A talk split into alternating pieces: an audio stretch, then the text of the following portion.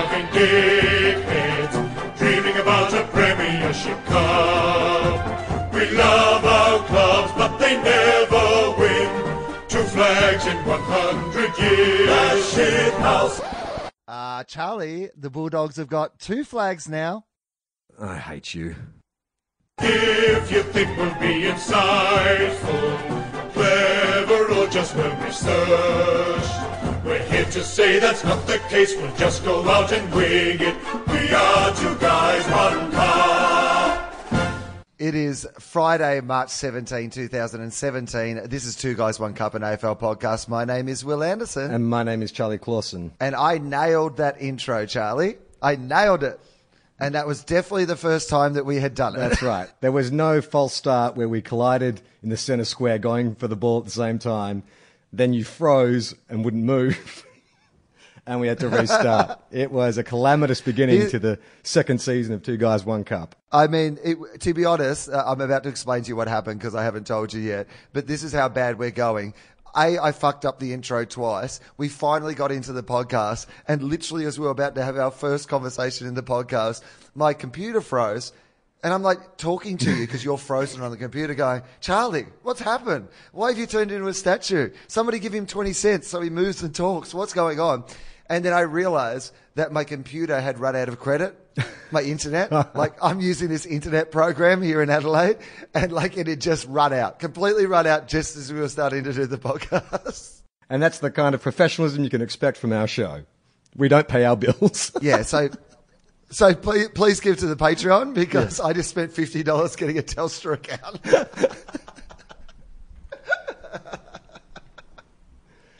How are you, Charlie? You must be excited. You must be, I mean, obviously coming off the huge premiership win by the Saints in the JLT. Thank you very much, uh, Carlton Football Club, for putting up your uh, under 18s in our second game to get us that percentage. I, I, actually didn't realise that we'd been crowned. I only saw it uh, a, a, few days later that they so they tallied up like the points for and points against, and whoever you know won the most games by the highest margin, they were the, the winners of the JLT. Is that right? Yeah, percentage. You won on percentage. We'll take it. We'll take it. we'll Yeah. take what we can get down at Moorabbin. I mean, you lost to 30 of games for the season. you won two, like many teams who won two, and then they split the percentage, and the Saints are the winner. There is You no remem- prize, by you the way. remember in 2004 when we won what was then the Wizard Cup? There's that famous photo Yeah. of Lenny Hayes and Grant Thomas looking like absolutely just like, what do you call it when you're at a funeral? Just like dead face, like no reaction, no smiles, no nothing. And the reason they look like that is because I think we won the premiership, pre- pre-season premiership in 96. And we partied for two weeks off the back of that, like at St Kilda. I remember being at that game and we ran onto the ground and people were like tearing stuff off the point post. I remember like we drove out, went out that night, partied for like two weeks straight. And then I think the rest of the AFL said, Hey, you realize that doesn't count for anything. we're like, all right, yeah, sure, sure. Okay, next time that happens, we'll, we'll keep it in check. Do, do you reckon anyone from St Kilda came in on the Monday after they'd been crowned JLT competition winners, dressed in a costume, Yeah. thinking it was Mad Monday? Yeah, that's right. Half the team went to Bali. And by the way, for people who aren't uh, football fans or people who aren't Australian football fans, I don't know how many of those listeners we actually have, but if there are any, um, Wizard is a home loan company because when you say they won the Wizard Cup, it really feels like our preseason competition used to involve Quidditch. Yeah, that's right. There was a young player named James Hird who had a little lightning bolt down the front of his head. Yeah, that's how they used to do the draft out of a sorting hat. And that's a bit of humour for all our Harry Potter AFL fans out there. GWS is Slytherin. The end of my references. Um, did you watch much of the JLT? Nah, I must admit that it didn't really excite me much. This is the interesting thing now about the brave new world I live in as a Bulldogs football fan. Is that you don't need to get false hope from these sort of things. In fact, you're kind of hoping that the Bulldogs will do what they did in the preseason, which was not seem to try that hard, not get anyone too badly injured apart from O'Rourke, uh, so apart from Rourke Smith, I mean, and um, uh, and just then play good for half a game. So you were like, oh no, they're fine. Yeah. they'll be all right. that was like the perfect preparation, I think, for the Bulldogs. Well, there's a video that was going around online this week, which is from the AFL season launch, which was called, was it Into the Fury? Is that what it was called? Oh, My God, I watched it last night. Well, just it's tell people. 12 minute piece. Yeah, go on. Tell people what it's about. So it's a 12 minute piece split into three halves. One of those classic sort of Did you say footy three inspiration split into three halves? Yes, correct. and the first half, the second half, and the bonus half, Charlie. the extra time half. so, um, yeah, so it's split into three thirds, if you will, three acts, I guess. It's told as like a, as a script, as if the whole thing was scripted. And it's one of those, you know, just footy porn things where they match music with inspirational footage and stuff like that. And it's 12 minutes essentially about the Bulldog story last week, and it came out last night as I was walking to my show at the Adelaide Fringe, and I had about I saw it was 12 minutes, and I probably had about 15 minutes left on my walk, and I nearly fell over three times because I was so engrossed in this fucking thing on my phone as I'm walking to the show. And then last night, I definitely had the best show of the entire run because I was inspired. I was like, you know what? I, I have to I have to walk into the fury. I have to get out there and do the best show I've ever done. I'm going to watch that every night before the show. I watched that this morning, and Gemma was sitting opposite me, and I was getting like choked up. Like I had tears in my eyes. I had to stop it like three times because it was so emotional. And then I started thinking, this is like you've invited me around to watch your wedding video. Like you've gotten married, and you know showing the video of the wedding, and it is beautiful. Like it's so moving. There's so many great stories. You know, all your old ancestors, uh, all your family, older family members are there, and it's just a story of what you guys have been through to get to this point. And it is the marriage of the century, and it's so beautiful. But I just watched the video and was like, huh, where's my Mr. Right? Where's my Mr. Right? Will I ever, you know, I mean, am I going to be Patty and Selma for the rest of my life? Like, is that, is that just me? Never know true love? Is there any chance that when the winning captain, premiership captain, is up there with the cup, that they should gather the other 17 unsuccessful captains and then they say throw the cup over their shoulder and whoever grabs it, that's like next year, you know, potential next year's premier? If that is the case, then it makes sense why we've drafted a former bas- like three former basketball players. Just get the tallest dudes to catch the Premiership Cup. That's what Aaron Sandilands has been doing at Fremantle for the last 10 years. Like, I think they're going to change the rules. They're going to toss the cup over their shoulder. That's actually how he broke his rib. It was cup tossing practice at training. Secret cup tossing practice. Um, um, yeah, I, I look. Uh, here's the thing I was going to say about that video is that it is a bit like a wedding video, but I think if you're a Sydney Swans fan, it'd be a bit like uh, the person was getting married to the person you wanted to get married to. Oh, yeah, 100%. And like, and, and then and then the last third of it is just them fucking. Like they put their sex tape at the end of their wedding wedding video. The difference between you and I, Will, is that so you've only been to one grand final that your team's been in to see one victory. So you've seen all those highlights packages, which is all like, oh my God, like we did it, we did it. Think of a dude who's seen four separate films in which the closest we got was both teams were unhappy. It was like the, the wedding where the, the, both the groom and the bride both said, we don't want to do it at the end and then just walked out and you just left the wedding feeling really weird. But those highlights packages, I've seen that bloody Heath Shaw smother so many times. Like, well, I bet Heath Shaw's probably seen it more times than me. But like, I live with that. Like, I live for you. It's this beautiful like marriage of music and images and emotion. Like for me, it's like the it is the chorus of my nightmares. There was a there was a moment in it where I started crying. Do you want to identify? Do, can you? Uh, do you want to guess what moment in it it is? Well, if the one there was two moments that got me. Well, no, it's three. There was Bob Murphy saying goodbye to his daughter uh, in in the in the tunnel before the game started.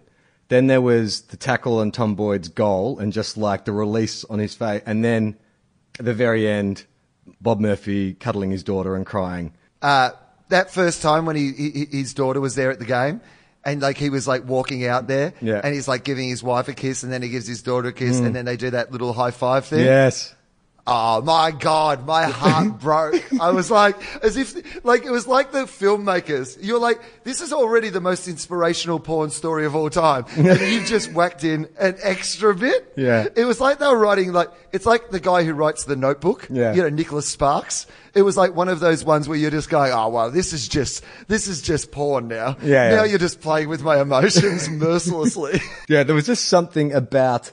I mean, look, I, I think if you know who Bob Murphy is and you know a little bit about, you know, the kind of guy he is and his personality, that's what makes it even more affecting is because he's the guy who seems to bridge being a footballer with like just another life. Like, you know, he's a quality individual and he writes, you know, for the papers and stuff. And so to see that side of him, like the, the humanity of it, it's just like, oh, I love him even more. like he's, he's in that kind of Lenny Hayes echelon where it's like there's no one who can dislike Bob Murphy. Um, although I did hear him talking on the radio this week about the best sledges Yeah. he'd been given over the time, and I think it might have been one of your boys. It might have been Cozzy. No, no, it was, Uh, it was certainly one of the. wasn't it no. Maxie Hudson? Oh, was it Maxie? Yeah, I think it was Max Are- Are we talking about the, the same one that said you've got a head that looks like a minty?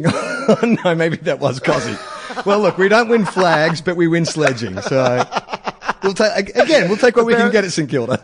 Apparently, he, he said that. He goes, You've got a head that looks like a minty. And then everyone in the nearby vicinity started laughing.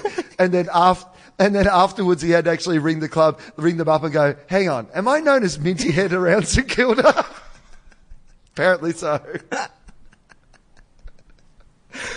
yeah, that's, that sounds like my boys. Ah, man, that's funny. Um, so what I was also going to say about that video is because we promised for a while, we even attempted to do a grand final wrap up, but I think that that video does it justice any more than we could. Like, you know, I'm sure we will talk about the grand final over the course of the year at length, but I don't think there's any need to do it now because if you just want to get a sense of just the kind of uh, uh, why that was so momentous and the and the and the stories behind it and the people behind it. It's it's one of the best sports packages I've ever seen. Uh, it, it tells a lot about the history of the club and the struggles of the club, and it does all that very well in 12 minutes.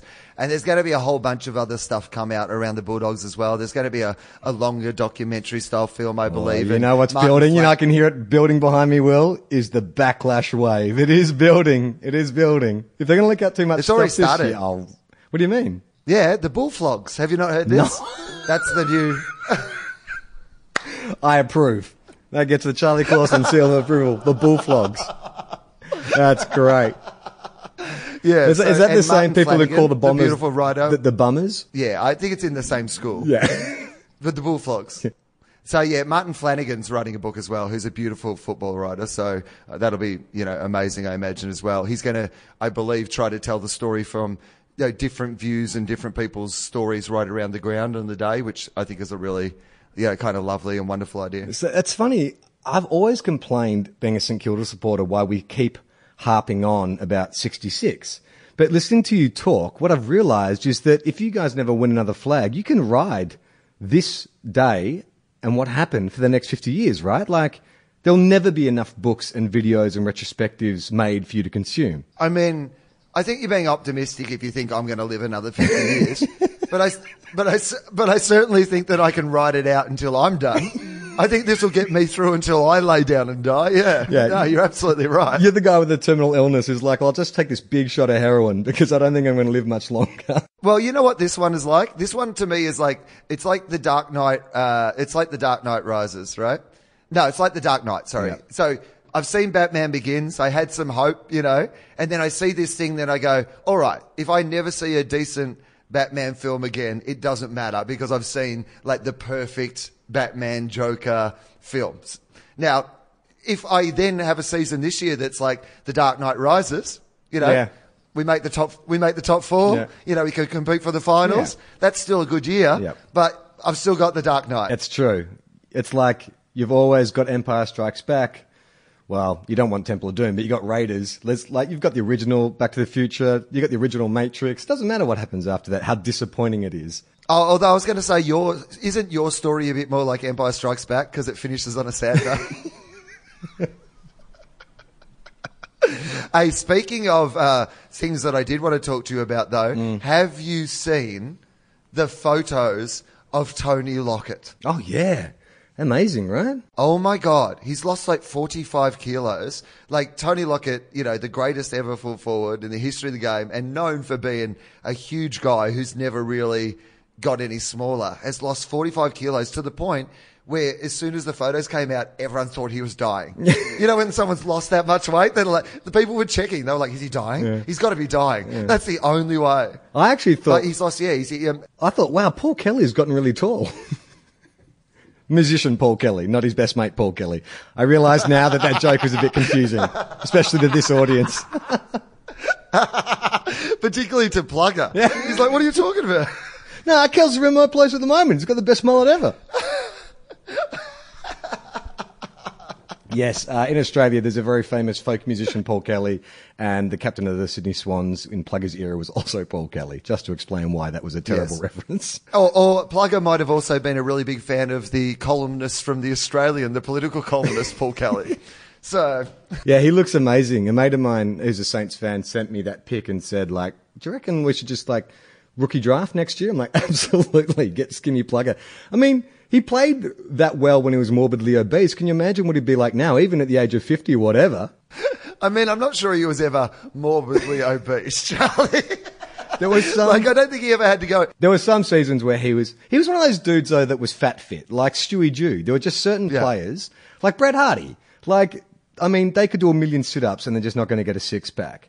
But he was athletic, like he was really quick off the mark and he was skillful. But I mean, there's always that argument in today's game, the running game, you're not going to see a player like Plugger again. No, because that big body, you know, that ability to create space, although I think you still could, as long as they could play defensively, I think that you could still have a player like that because his body size just made it impossible for people to get close enough to spoil him a lot of the time. Well, the, I guess the, the player closest to that at his standard would be Tom Hawkins. Like Tom Hawkins is a stay-at-home, Yeah. full forward, big marking, bustling guy. But even he, I mean, if you're a, forward these days, you have to have a defensive side to your game. Like, there's no question. Also, Tom Hawkins uses his bulk in quite a polite way.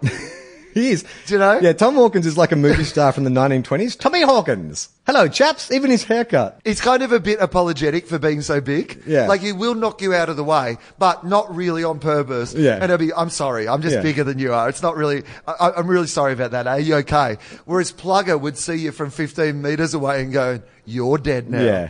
Get your family to start planning their funeral because I'm about to run through you and murder you on the football if, field. If you ever want to see what damage Plugger could do, just type in Peter Caven and Tony Lockett, SCG. My God. Like, if you virtually put the guy's nose bone through the back of his skull. yeah. They were the good old days.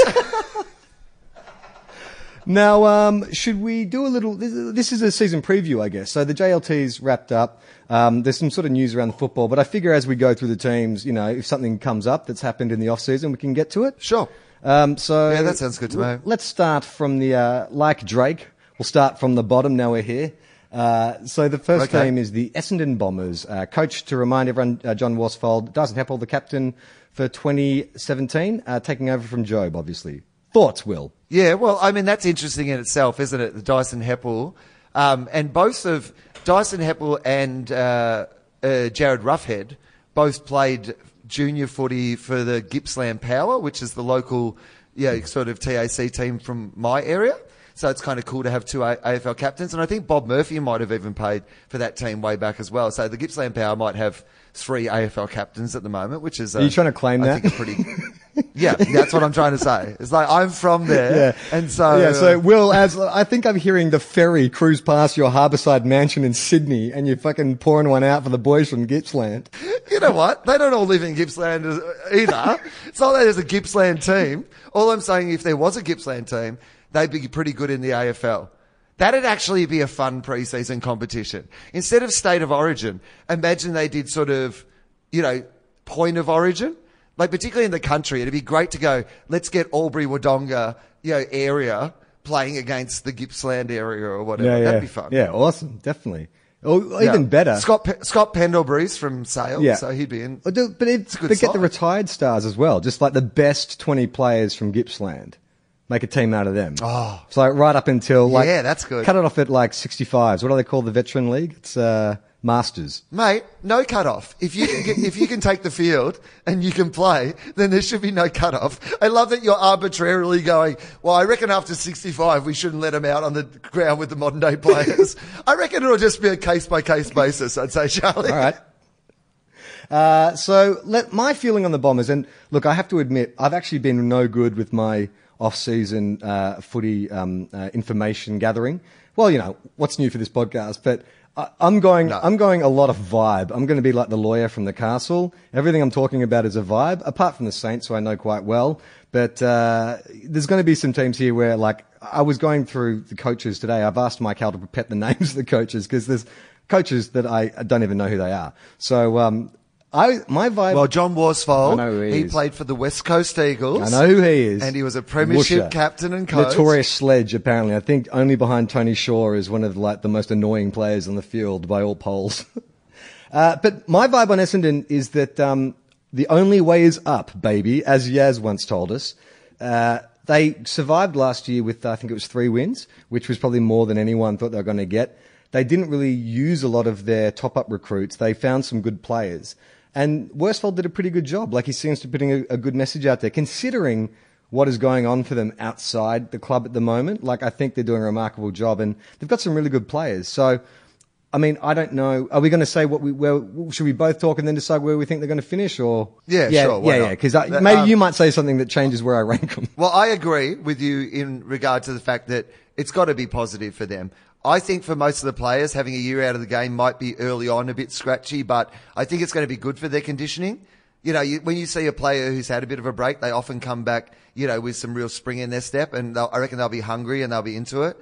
Um, uh, you know, they discovered a couple of great players. Merrett got like, you know, obviously turned into an absolute jet and, uh, you know, McDonald, uh, Tippin Woody, um, you know, is fantastic. So I think with the players they've got back and Jobe looks really fit, you know, I, I yeah, I think Essendon Well, he's, going he's lost a lot of weight, Jobe. He's, he's definitely won Brownlow Larder.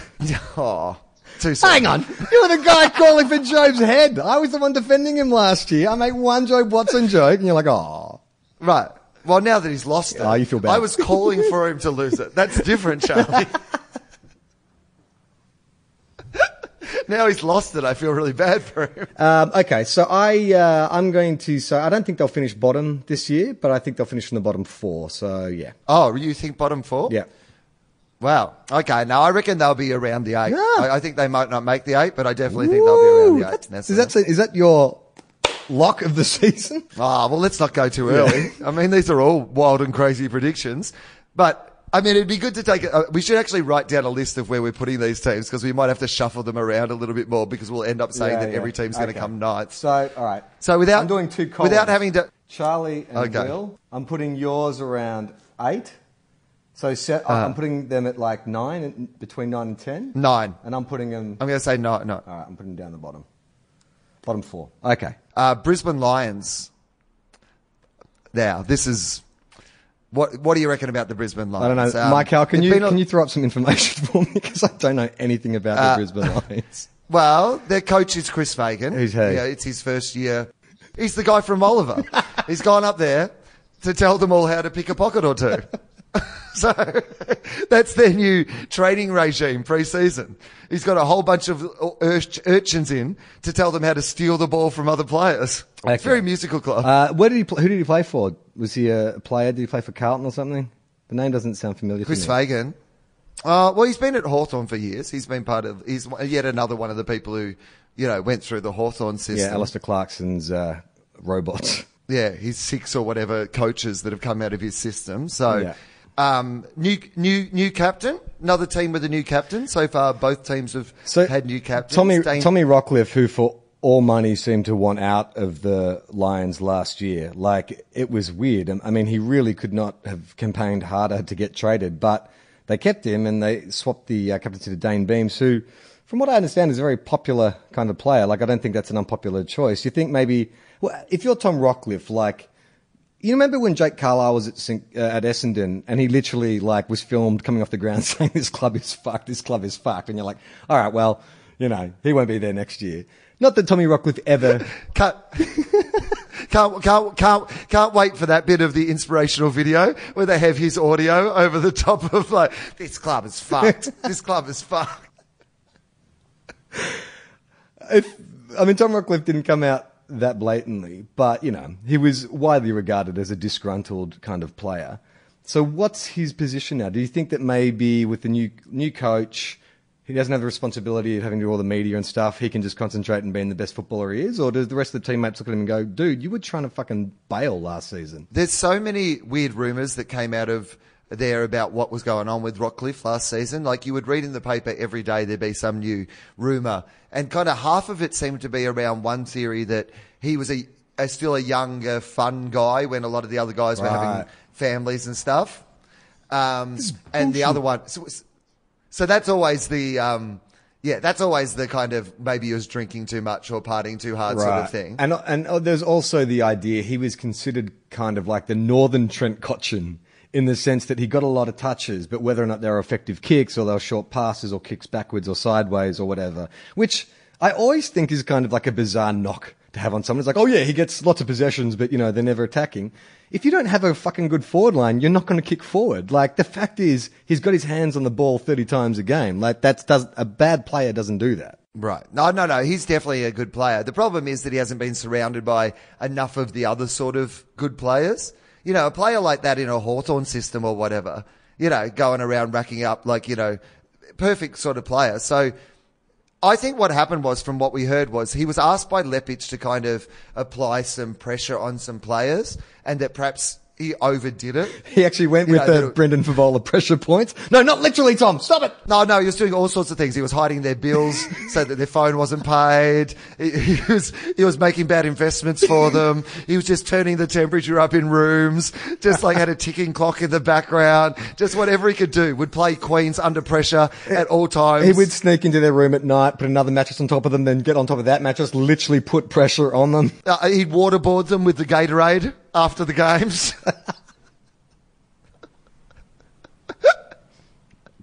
Right, so they didn't react well to that because he wasn't, he doesn't have that sort of Nick Riewoldt kind of, you know, uh, natural born leader quality. Jonathan Brown, he was a young dude trying to like tell guys how to straighten up. Yeah, I think there was. I think there was a bit of that, and then I. What I was hearing the word out of Queensland was that he'd actually pulled Well, hang on, sorry, get, you know, pause. the new coach. Pause. So you're, you're getting word out of Queensland. Who's your fucking man on the ground there, Will Anderson? Who, Look, who's your, who's your deep throat? Can't say too much, but me and the Bundy Bear have been having a chat. And, Not even the Brisbane Bear, you dick. no, the Bundy Bear, but he knows the Brisbane Bear. They're both bears, Charlie, and they both live in Brisbane, so they mix in the same circles. Yeah, so he was talking to the Brisbane Bear, Okay. and he passed on to the Bundy Bear. Shit, we're two teams in and this has already gone off the rails. The the Brisbane Bear just is like drinking a lot now. He's actually drinking more Bundy than the Bundy Bear because he's just like fucking lying, coming here taking my job. We used to be the Bears, and I was proud, and I used to work all the time. What's your feeling on the, on the, the, the Lions this year? Uh, I, I think they will be better than they were last year, and they will finish further down the ladder than they did last year. They're my pick to finish bottom this year. Okay. All right. I, um, But I, th- I think they'll, I think they'll have a better season. I think like there'll be mu- many more positive signs for Brisbane this season, but I still think they'll probably finish on the bottom of the ladder. Yeah, we. Uh, I I feel like last year when I think about Brisbane and every, whenever we talked about them, I felt like we talked about a friend of ours who was dying of cancer. Like it was always like, oh fuck, like God, you know, this just it's just not fair. And if only they could get a lucky break and, and whatever. Um, fresh start, always a good thing. My vibe that I got on Brisbane is yeah, they'll they, they'll finish last. I can't think of I can't think of another candidate unless another team has like a Fremantle like year, like Freo did last year, where just the wheels completely fall off.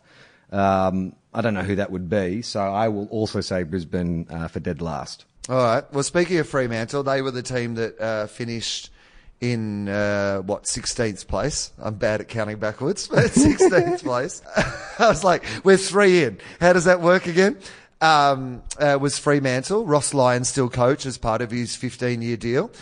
And uh, now another new captain. Here we go. Three teams at the bottom, all brand new captains. And this one is more controversial than it should be, I think, because clearly a year ago he was the best player in the entire competition. He's clearly Fremantle's best player, and he's now their captain, Nat Fyfe. But there seemed to be a lot of buzz around this about like the players not liking Nat Fyfe or there being Hang some on, sort of that, wa- that, that was is this is like just like the Bundy Bear in Queensland. Are you going off that one player who got sacked who sent out that tweet saying everyone hates Fyfe, or is, have you heard other? Have you got other sources? Well, I mean, I, my other sources are the other sources of people who say that shit on the radio. Right. so I don't have my own sources. I'm not saying that. Hang on, I'm you- just saying. talking? I'm just are you saying talking Jer- talkbackers or, or, or sports journalists on the radio? no, no, no. I mean, Gerard Healy has some sources, and I trust Gerard Healy's sources. Um, look, I understand that. He seems like an easy guy to hate, purely because he seems so exceptional in so many areas. Like, you know, on the field, off the field. He's that Nick Riewoldt, Jonathan Brown, natural born leader. Like, there's no way. Perfect choice for captain. Um, I don't know that your captain necessarily has to be well liked. Like, I think, especially in a sport, like all you have to do is uphold the team ideals, you know, as well as you can and, and set an example. And you don't have to. Oh, look, I guess there's a, a, an element of you know this player's a bit is a bit down. You need to have a chat to him, or someone's not pulling their weight, or whatever. But I don't imagine like you don't have to be cuddly feely for that. Like I think it's just if you've got an excellent leader and an excellent player, then I just think that you install him as captain and make that the benchmark. Well, part of the kind of word you heard out was, and this is always one of those like ones where you're like, they basically said that he was too, almost too demanding, that his standards are so high. You know, that you Ah, used to hear that about Buckley a little bit, right? That he, he's doing nothing wrong himself, but the fact that he demands that other people also, you know, do that, that level of stuff was maybe rubbing off the wrong way on other players. Now that really shouldn't be a slight on him. Yeah. Like, it's not really his fault that the others are like, oh, that's too hard. I don't like you. Yeah. You make us look all bad. But you know, like he's an overachiever in every field. I think he's even got like a helicopter license. So I can imagine Yeah. if a player turned up late to training and they're like, you know, he had to front the leadership group and it's why, why are you late? And he's like, well, you know, there's heaps of traffic. If Fyfe comes out and goes, well, you should just take your chopper next time. I mean, I can imagine Right. that would sort of cause some friction. I mean, with a dude who looks like a surfer who's been smoking bongs all day, gets out of his helicopter with his Brownlow around his neck, then I sure, occasionally you might get a little resentment, I suppose. Oh, and the fact that he's one of the best looking cats in the league. Is he? I mean, is that a thing? Well, girls seem to like him. Well, I mean, have they done a poll? What are you going off? Well, is this your fucking Bundy Bear again? This is my, this is my word out of the West. I got uh, some word floated over on the Fremantle Doctor. I can't believe Gerard And- Healy was talking about whether or not girls find Nat Fyfe attractive. No, I was talking to a Fremantle doctor, actual, an actual doctor from Fremantle. And they, Not a meta- They said- meteorological phenomenon. No, no, no. Uh, but uh, it was the actual doctor that the meteorological phenomenon was named after, and he said that that a that that was a high honour, and b uh, that he'd asked around, and women definitely found Nat Fyfe attractive. Yeah, it's funny because I remember, I keep thinking back to when he just started. I don't know, I'd love it if someone could find this clip. But you remember before the game, which was like uh, Pete Helliar's show, Dave Hughes, was like a comedy Yeah. uh, football show that they would do uh, before a game when Channel 10 had the rights to the footy. And it was when, it was in that Fyfe's maybe first or second year, whenever he was nominated for a Rising Star. And I think it happened pretty early on for him, maybe in his first or second season. And they did this interview with him, and I remember seeing this completely shy, like, you know, camera shy, starstruck kind of kid doing this interview, like so nervous and stuff. And back then he had a short back and sides, you know, he looked about 15 years old when he was, you know, 18 or 19. And, um, the interviewer said to him, and uh, I understand they have a nickname for you. And he's like, yeah, yeah, they call me Avatar. And I was like, what? And then they did like a split screen thing where they held up one of the cat creatures from Avatar, the blue cats, next to him. It's like, oh my God, he does look like a cat person from Avatar. So, I mean that ma- that makes Mad Monday pretty easy, doesn't it? oh, F- Fifey's come as Avatar again. Fifey's blued up again. Oh, what? You can't black up, but you can blue up? How is this not racially insensitive? I would like our female listeners to let us know. Do it on uh, the Facebook page or on Twitter. Like, is Nat Fyfe hot? Yes or no? Because I, I never Hot or not? Well, I mean, uh, you know what? It's hard to say because I understand that his surfer looks and his successful career and his self confidence and his, you know, that can be attractive quality. So it might, he might be one of those guys where it's too hard to separate. It's like, well, you know, he may not be GQ model, but all that together makes him irresistible. Well, have you seen that photo of him with his shirt off with the brown Brownlow? No. Like the day after the Brownlow? Right, I'm going to Google it right now, and then we can have this As, discussion. as if you don't have I- it bookmarked. I love that I'm also right now Googling Nat Fyfe shirt off. Brownlow. The guys at ASIO are Okay, like, oh yeah, two guys, one cup's back. Yeah, exactly. All right, here we go. Can you, you can Uh, share Nat it with me on Skype. Do you know that? You just drag it into the message Uh, window. Oh, okay. Really? Yep. I can do that? All right, hang on. Uh, Yeah, we're just having a technical meeting on two guys, one cup right now. I love this. You're telling me how to do something on live on air. This is a great podcast. It's good, good that it's back. I'm sure people were really missing it. oh, I've, I've, I have found the photo I wanted though. That's the good news. I now just have. To. I think Mike Al's going to find it and sh- share it with me before you even get to doing it. I mean, I, I keep dragging it over, but then it doesn't go into. You've got to save it to your hole. desktop first and then drag it into your message Oh, window. okay. Oh All right. Well, that is. There we go. And then, hang on. Here we go. Uh, Oh, got it. Holy shit. What is he doing? is he in the Big Brother house? That's what it looks like, right? Yeah. He's got his beanie on. He's got he's shirtless. He's got his Brownlow. He's on the phone in his tracky dacks, and it really does look like it's like Sunday afternoon in the Big Brother house. nah, nah, that's not. But you know what? Looking at that photo, I'm like, sure, I get it. I get it. Like Yeah. it, and it, and it isn't to do with, you know, him being the best looking dude, but there's a confidence there. I mean, you know, he's on the phone to his fucking accountant saying, how much? Yeah, sure, great. Yeah.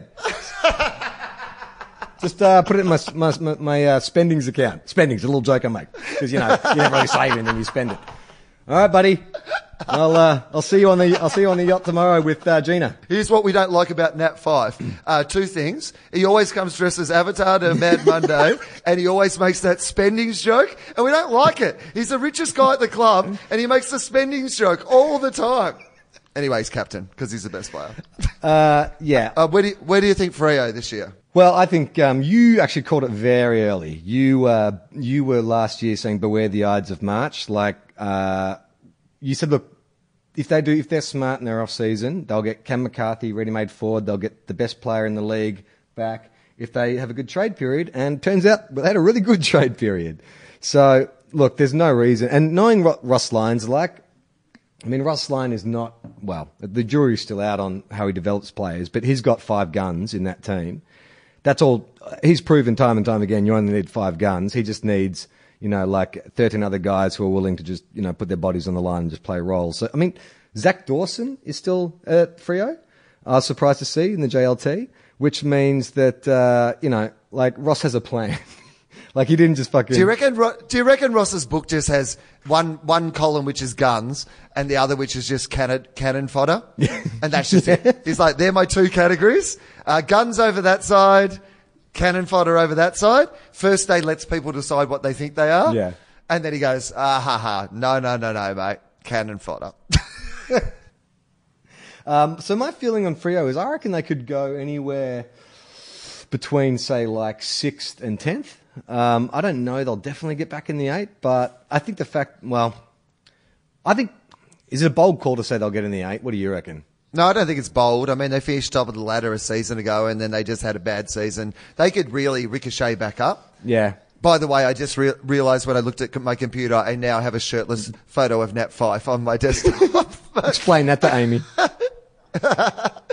um, so uh, I'm gonna. I think they'll. I'm gonna say eight. yeah, I'm go gonna on. Say eight. I, I'm going to say they're going to miss, just missed the eight. I reckon, same as you. I'm going to say maybe eight to tenth. So Actually, I'm gonna- I reckon. I'm gonna put 'em- let's go with. Te- let's go with. All right, you go ten. I'll go nine. I'm gonna put them just outside the eight. yeah, yeah, yeah. Because I realise, Will, there's another team that I think might be taking eighth spot in the ladder, but we'll get back to that later. Oh, here we go. All right. So who's up next? Um, The Gold Coast Football Club. Yeah, still got Rodney Eade as coach, which is uh, you know, Yep. surprising. And uh, the first team of 2017 that we're announcing to have co-captains, Tom Lynch and Steven May, which I was surprised about. I didn't know Steven May was that highly regarded. I mean, Lynch and May really sounds more like your accountants, doesn't it? That's who Nat Fyfe's talking to. Yeah. Nat Fyfe's on the phone to Lynch and May. Oh, the Gold Coast captains? No, he's accountants. um, Tom Lynch is just uh, an amazing player to watch, and he is a superstar that I still don't think we quite um, appreciate how good he is. I watched a little bit of that JLT game, um, you know, the Gold Coast Bulldogs game, and in that first half, you were just looking at him going, yeah, you're a fantastic player. And obviously they have a lot of confidence in him, making him, well, he, he was captain last year as well, or was, is, is it new? I know he was Gary involved Ablett? in, the, he was in, in Gary Ablett would have been coach maybe.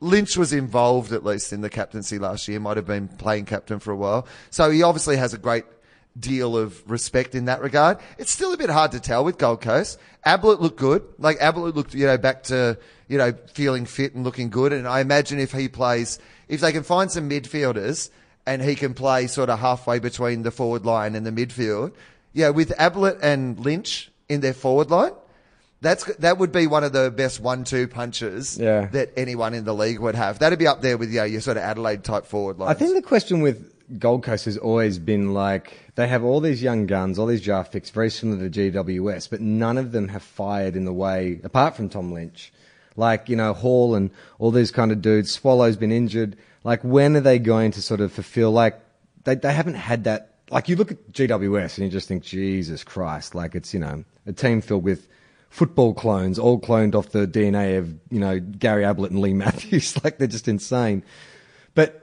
Gold Coast haven't done anything yet. They just haven't shown us enough. So I feel like they could. It could be a year where they could sneak into the eight. But I also feel like Ablett's on, Ablett feels like he's got another couple of years left. I think it'd be great to see let Ablett get his trade value up and then dangle him in front of Geelong. I'd like to see what Geelong would pay to get Gary Ablett back for a final year in, in 2018. So I reckon, you know, give Gary lots of kind of like time on the ground. And I mean, of course, he's always going to get time on the ground. But if I was Rodney Eade or if I was Gold Coast, I'd be like, we want to just maximize the trade value of Gary Ablett. Like, I was thinking about that. Do you reckon you could give a second rounder for Gary Ablett? Uh, I, I don't know what you get for Gary Ablett anymore because they'll be paying, like it'll be, yeah, it'll be salary cap relief more than anything I would have thought for Gold Coast's sake. You know, they get rid of him and. Is this they- his last get, year of his like- contract? No, still got two more. So uh, for them, it'd be like you know Geelong, him either taking a you know pay cut or Geelong paying some of that to get them off the books. I would imagine would be the biggest appeal. Um, but I reckon if they're successful, he doesn't have to go back to Geelong. But he wants to. You know, he wants to. Clearly, he wants to. I know, but if if Gold Coast were if Gold Coast had a good season this season, if they you know pushed for the eight and say Geelong slid down and didn't, not that I'm suggesting that will happen. I don't think either of those things will probably happen. why are we talking? Why are we talking about this hypothetical scenario that probably will never happen? If Geelong are sh- more shit than Gold Coast, he might change his mind. Yes, will. And if the moon was made of cheese, you could eat it. That's a fucking genius concept. Stop the podcast. Um, look, I just feel like I just nothing against Rodney Eade. I've always quite liked Rocket. I just there's nothing sexy about this. Again, vibe. Nothing sexy about this this team. There's nothing sexy about this situation. Even with Brisbane, I feel like because they've started again and swapped captains, there's like a you know, I've got renewed interest. Whereas Gold Coast, I just feel like I'm going to see the same shit, which is like, eh, they'll win like six to eight games, but they won't make the eight. I feel like they'll finish tenth. Yeah, I mean, I, I, I got to agree with you. I reckon they're going to be close to the eight. I reckon they'll win enough games that they look during the season like they could make the eight, but they won't end up. So they'll end up around 11th or 12th or something like that, I'd imagine, if they have a good And season. Steven May's isn't Steven May out for most of the year anyway? He dislocated his hip. Oh, yeah. But they- they've got two meter Peter and they've got, like, oh you know. fuck! I forgot about two meter Peter. Right. I mean, you've got to love a club that has two meter Peter. And Tony Cochrane, I love. Two The meter Peter and Tony speak- Cochrane sound like two porn stars side by side. Oh, they really do too, don't they? Uh, hi, welcome to Sexmo. This is Two Meter Peter, and this is uh, Tony Cochrane. Uh, would you like the Tony Cochran Cochran? This is it's really good. if you'd like to stick it up, Koshy, I recommend the Tony Cochran Cochran. Oh yeah, so uh, fill me in on that little uh, that that debacle because I, I didn't catch a lot of it where I am. Well, basically, what happened was that you know, so Port Adelaide they put together this you know, game in China, China. and and then what happened was that they they didn't want to make it their own home game, even though they put together the deal, which I think was Port Adelaide being a little too clever for their own good, to be honest. So they wanted to get another team involved that would take it as their home game, right? So the Gold Coast were that team. The Gold Coast got involved. Makes sense, right? To the Gold Coast. If you look at the tourism numbers, and like tourism is the Gold Coast's biggest industry, and a lot of those tourists are coming from China, right? So this is a perfect opportunity for the Gold Coast. Um, and so the Gold Coast are like, well, it's our home game, and we don't have a clash with Port Adelaide. So what we'd like to wear in that game is our home strip. And Port Adelaide are like, oh, hang on, your home strip is the colours of China. So we've organised this game in China, and now no one in the crowd is going to barrack for our team because the team we're playing against is wearing the colours of China. Why did we never notice that their home strip is the colours of China? And so then they started to go, oh well, they can't wear their home strip. And Tony Cochrane's like, ah. This is these are our colours, and we're playing in China in our home game. So guess what colours we'll be wearing, mate? Uh, the colours of China. I'm going to put on my Tony Cochran cock ring and fuck up your plans. And Tony Cochrane, not a president who minces words. I love the idea that Port Adelaide has worked so hard to pull this together, and Gold Coast potentially are just going to leapfrog over them and just absorb 14 million new members. Right. I mean, it's perfect for the Gold Coast. Yeah. It's really, that's like, I mean, that's like Koshi being like this girl at high school who, who needs like a, a wing, a wing hmm. girl, you know, to take her to the. Oh, yeah. dance. But she's take, but she's taken someone heaps hotter Yeah. who's going to pash everyone at the blue light. I think that I think I did that exact thing. Uh, all right, next team is Carlton, coached by the most adorable coach in the league, Brendon Bolton. You just want to give him a cuddle, don't you? He's so adorable. Good on you, Brendon. You want to tap him on the top of the head and give him a quarter. Go down and buy yourself some mixed lollies, Brendon Bolton. I mean, he's so enthusiastic and look, I think Carlton are going to go worse than they did last year. Oh, oh, yeah. I don't think that's necessarily a panic station sort of thing. I think they overachieved a little. Hang on, sorry. year. Can we just pause? Where And, did you reckon Gold Coast are going to finish? Like 10th? Uh, let's go with. I mean, I'm guessing here. I don't have a list in front of me, but let's go with 12th. 12th. We can always 12th. I'm adjust at the end of the show if we want to make some moves. So 12th. Yeah. Okay, I'll put him down there for you. Yeah. All right. Uh, Carlton. Yeah, I think they're going to have a. a it looks to me like they're probably going to have a pretty hard season, I would say. I reckon they'll give a whole bunch of teams a scare at different times because, like, I think he's got them believing and he's got them playing a good structure and all those sort of things, and he has a plan. But I just don't think they have the guns. They've got this young spine that all look like they could be really good players. I mean, obviously in Cripps and you know a couple of others, they've got some really you know good young players who you can build a team around. But I just feel like they're going to take a step backwards this year before they take a step forwards. Yeah, and uh, Marc Murphy is captain again for this year. Um, we said last year that we uh, felt no guilt enjoying Carlton's demise because we were two guys who grew up in the 80s from struggling clubs who watched Carlton bash us around for, for two decades. And so, I don't know, Will. I actually am starting to feel a bit, a bit of, I don't know if I can even say it, but a bit, a bit, a bit sorry for the Blues. Like I do. I just sort of feel like I've got a lot of mates who barrack for Carlton and they're going away from football. Like it's, that club is in sort of dire straits in terms of, I'm sure not financially, but just the decisions they've made in the last, since Pagan, you could argue, have all been terrible. Yeah, look, I, I think Bolton's probably a really good coach, and from the way that he runs the club, you hear really positive feedback about like.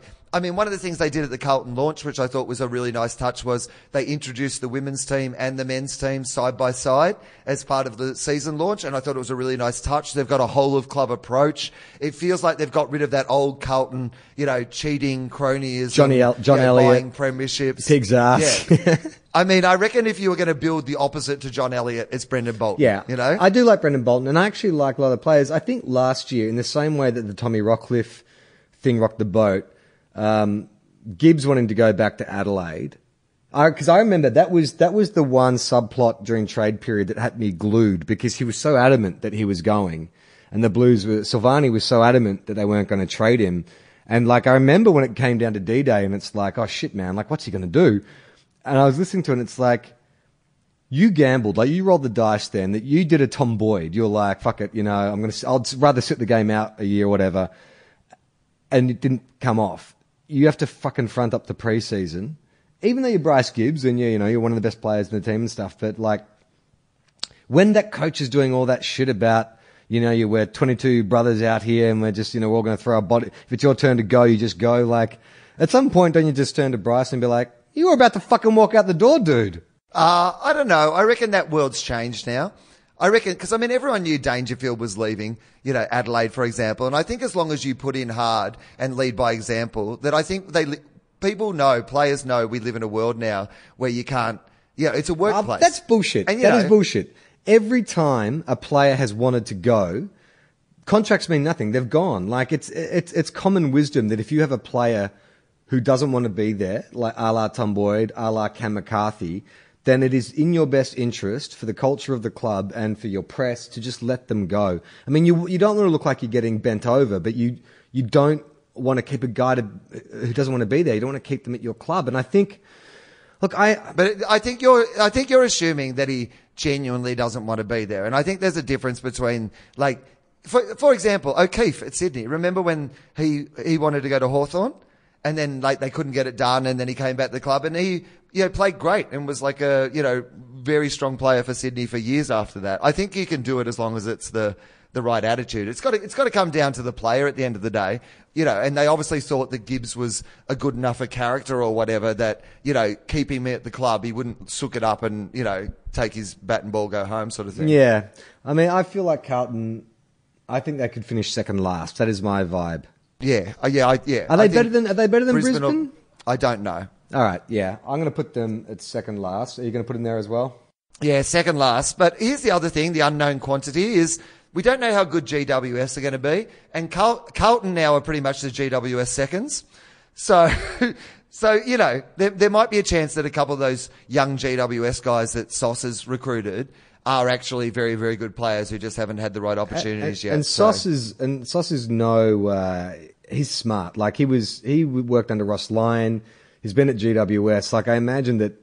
Look, I think most clubs are happy to take GWS's scraps at the moment. Like you know, we'll get to the Saints, but Jack Steele, who's come across from GWS, couldn't get a game, and he may be our best midfielder this year. Like I agree. Like I think if Carlton can get enough of those picks right, then it could work out. But they just feel a long way in every other department. And you know, there's also like Levi Casboult. Well, you look at Silvagni, you look at Weitering, all those guys are clearly going to be really, really good footballers. And you've got Cripps in the middle as well. You've got mm. some genuinely, you know, but at the moment, you've also still got Levi Casboult. Yeah. And it's hard to believe that a team that has Levi as one of their gun up forwards is going to be a team that does much, you know, business during the season. But Levi, No res- no Levi, Levi, Levi, the Casboult effect. Levi reminds me a lot of Stewie Loewe. Like Stewie Loewe was a fantastic mark and a terrible kick in the first five, six years, and then he never became a great kick, but he became a, became a competent kick enough to the point where you know if you got him within 15 meters of the goal and, and the angle wasn't too hard, he, he could kick straight. But he was a leader, you know what I mean? And and he was always going to be captain of that club. Like he was, you know, he was a guy who that classic, you know, worked the way he worked on the track. And I don't know much about Levi Casboult in that regard, but if he can acquit himself on the field and you know keep presenting, it doesn't matter if he's never the greatest kick in the world. Like he's a natural athlete, and they don't have enough of those kind of 23, 24 year old kind of guys leading the way. Like they've got there's a big gap between the kind of Simpsons and stuff down to you know the Weiterings. Like they need more of those. Even if you get them in for three or four years, those bridging kind of players. Yeah, I agree. I agree. Absolutely. Hey, uh, can we just pause Yeah. just for a, a couple of minutes? I, I've run out of liquid, so I just want to go and grab a drink. No worries. Give us. I might do a bath, bathroom break while we've stopped as well. So Okay. maybe just if we take you know three or four minutes. Okay, that's cool. all right. I'll be back in a couple as well. All right, next up is uh, two guys, one cup favourite. Maybe a league favourite. We have a lot of affection for this team. It is, of course, the Richmondy Richmond. Now the Richmond Richmond looked pretty Richmondy in pre-season.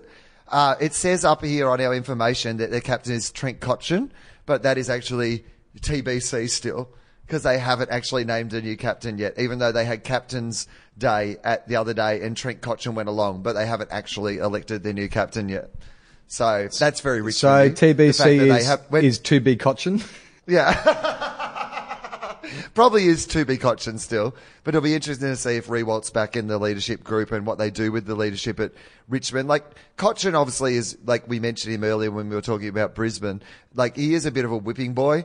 And I can understand why they might go in a different direction if they had somebody else, but I think Cotchin would be pretty unlucky not to not to be captain again. I think You wouldn't put Alex Rance in there? yeah, I'd put Rance in there, but I think they've got weird leaders there. You know, Cotchin, I think, is probably a really great leader, but he's just not everything that you want in a leader. And I think Rance is probably a little bit the same.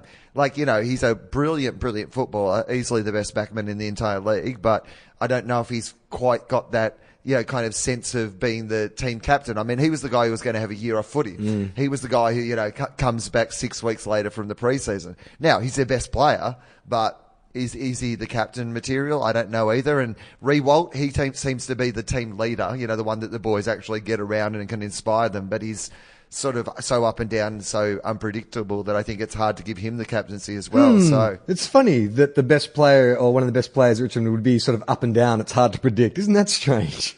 All Richmondies stars are so Richmondy. That's the great thing about Richmondy. It's a brand right across it. But it did lead to one of my favourite moments on uh, radio this week because uh, I was listening to the SEN breakfast show and uh, during the week there was two people. So they had Gil McLachlan on and he was talking about how his favourite day of the entire year was like Captain's Day and how he got to you know hang out with the captains and you know kind of have this fun day. And then Neil Balme came on and was doing an interview about that they were sending Cotchin even though they hadn't elected a captain. And he goes, Captain's Day has got to be the biggest waste of the day in the entire. and I was like, oh, it's good to have you back, Barmy. I love it. Now, how much of this season, uh, apart from bizarre losses and uh, uh, personnel fallout, how much of this season is going to be taken up with Dusty's contract talk? Like, it, it's going to be as big as Dangerfield, right? Well, I mean, you, did you see in America that uh, the Mark Williams footy incident? Uh, no, what was that? So Mark Williams is involved in this new football. It's kind of a football that's got different panels on it, and it comes with an instructional video on sort of teaching you how to kick in different ways and correct te- technique. Yeah. I And believe I believe thing. Peter Daicos was the first one to bring one of those out 20 years ago. Nothing new, Choco. Yeah, but Daicos's one, you never were allowed to kick it in the actual right part of the ball. He was like, you can only kick it up this little top bit Yeah. and on the side there and from this angle. Yeah, exactly. They're the only two places on the Daicos ball that you can kick it from. Um, and so he invited Dusty Martin down to be part of the launch. Obviously, you know, that get a bit of press. And then the press only asked it. It turns out the press didn't want to know about the ball. Yeah, that's a good idea. I'm going to pick the one player at the club to come down and help me support the launch of the ball. The one guy who all the media attention is already on. Oh, they didn't ask about the ball. That was funny. Yeah, it's weird that they ask this guy who doesn't like answering questions about this thing, this one question he doesn't like answering questions about. I mean, that's got to worry you if you're Rich, Richmond, I think, because I just don't understand why if he, if he does want to stay, why he wouldn't. But again, Martin's another example. Fyfe. You know, you got this player Fyfe's put it off. who's clearly, yeah, but Martin's one of these guys where you're like, I think with Fyfe, you know, you've made him captain of the club, and as long as Fremantle come back and are playing around the finals or like competing for the finals, I can't see Fyfe leaving Fremantle, but I could see Martin leaving Richmond, and he's yet another example of like a, one of their top four superstars who's so Richmondy. Yeah, you just you couldn't put you couldn't make Dustin Martin your captain, even yeah, despite whether you'd want to or not. But Yeah. it's just not that same thing. It's funny. I, they did the uh, the players pick their top fifty. They've been doing releasing on the AFL this week, and I was actually kind of surprised. Like I didn't realize that. Um, I mean, I know Dustin Martin's a good player, but I didn't realize how well regarded he was in the game. Him and Alex Rance were both in the top ten, which is amazing. That a team that didn't make the finals last year have two players in the top ten that are considered by the players as you know the best top t- uh, two players in the top ten of the best fifty in the entire AFL. That's pretty Richmondy. Yeah, it's it's very Richmondy, all or nothing. Richmondy, it's the Richmondy way. Um, well, he's been top five in the Brownlow two years in a row, Dustin Martin. So you've got to consider him one of the. I would have thought that makes him at least one of the top ten players in the Yeah, I think. Nick Dal Santo did that a couple of years in a row, and, and Scott West and stuff. I'm not sure that necessarily makes you like a top five, right? Uh, I mean, but I reckon it makes you top ten. I reckon if you're two years in a row top five, and what was he third or whatever in the Brownlow last year, Hmm. or second, whatever he was, he was right up there. You you go, well, that's. I mean, that I think that makes you a top ten player. It's got to, right? Uh, Richmond, uh, there's a couple of teams who had good off seasons trade wise. Richmond seemed to do pretty well, I thought. Yeah, good players. Caddy, I reckon, is a really good player they got from Geelong. And obviously they got, um, Dion Prestia. yeah, as well, who's great. You know, so I think they're, t- they're two players that are really going to help them a lot, I think. And, you know, maybe with Richmond, they certainly seem to be playing a very different style of football. Like, I reckon last season, their, their style Don't do it well. te- you are trying to apply logic and statistical data to whether or not you think this team, like, look, it doesn't matter. This is like one of those tricks that magicians do when you're watching the TV and they're like, everyone think of a number, blah, blah, blah. And then they tell you and you're like, oh my God, how'd they do that? Like, this is the opposite. like, we can all look at Richmond and we'll all have an expectation and somehow none of us will be right. Like, it doesn't matter how many The one thing we know is it won't be what any of us think. Yes. Like there's only 18 places they can finish. And somehow Richmond will be the team that everyone will get wrong. Even if we hired 18 people to pick 1 through 18, somehow Richmond would do something to make that null and void. They'd get like cut out of the league for a year or something like that. Uh, Mike Howell, can we look up what the Richmond Tigers slogan for the year 2017 is? Like, you know, what their kind of aspirational slogan, their motivational slogan, their tagline It's just a is? giant question mark, Riddler style. Richmond, expect the unexpected. Richmond, who the fuck knows? Richmond, flip of the coin. I mean, we are talking about a team that finished, got beaten by a team that finished ninth in the finals a couple of years ago. I mean, there is nothing this team can't do to amaze us. So, um, here we go. Strong and bold. Like a, like a, like a wine. That's like, that is yeah, that is a beer ad tagline. You know, it's like Guinness, strong and bold. Yeah, the problem is there's no emoticon for just shrugging, so they couldn't come up with something in time for this season.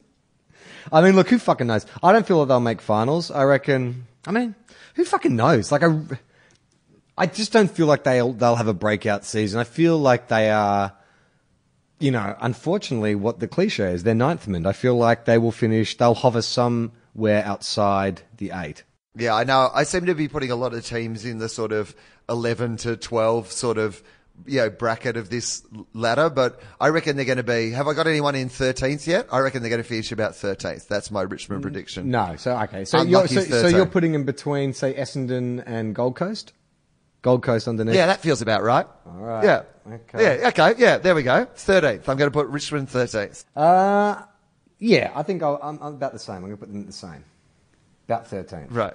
Um, but who knows? So we'll both be so wrong. they're go- and so I look forward to grand, The grand thing we can final day is- when, when Trent Cotchin, perhaps Alex Rance is holding up the cup. Dustin Martin still not answering questions about his contract. um, all right, uh, let's move on then. Uh, Richmond, uh, that, well, they will be Richmondy. That's what we They'll know. be strong and bold. Collingwood, uh, They'll be strong and bold. Like the Tigers are uh, bold, they're strong and I just, I just got it. Ah, guys, you haven't even gone outside your song. I always feel like that's not trying. It was like when the Bulldogs were, you know, through and through, and you're like, yeah, mate, I get it. It's in the song that we never get to sing. Okay, so the next uh, team controversially was left out of last year's uh, recap, which is the Collingwood Magpies. We had a quick discussion off air whether or not we should leave them out for two years in a row as a little gag. And then uh, Will rightfully pointed out we'd be cutting out a large portion of our audience. right. I said, Charlie, let's not alienate them by not talking about Collingwood. Let's alienate them by talking about Collingwood. now, their coach is probably the dude who is on the tightrope this year, Nathan Buckley. He's uh, loaded up. Like he's put it all on black. He's really black and white. He's really going for it. And it seems like an insane gamble he didn't have to take. you know what I mean? Like if he just had not like said what he said and, and loaded up with experienced players, he could have just fucking kept his head down and probably got another two years. And you know they've got some good players, they've got a good midfield, but he fucking went out and made this declaration. I don't know, maybe it was on his vision board or whatever it is when he was shifting around his top five, his top five slogans for the year. It's like we're definitely going to make the finals or it's my job. It's like fucking hell, dude. Top, fi- top, t- top, top five lessons I learnt from The Secret. You've got to visualize it. You've got to say it, you know? I mean, look, I don't think they're going to make the finals, but I don't think that that necessarily means that Nathan Buckley will lose his job. I see a better season for Collingwood. I think they're going to be right around the finals, but probably not quite. Yeah.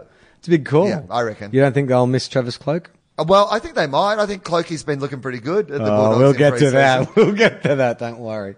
Uh, Well, well, we we have to get to the fact that I hung out with Travis Cloke, and I am very glad to report that he's clearly never heard the oh, podcast because we got on fine. it was all right.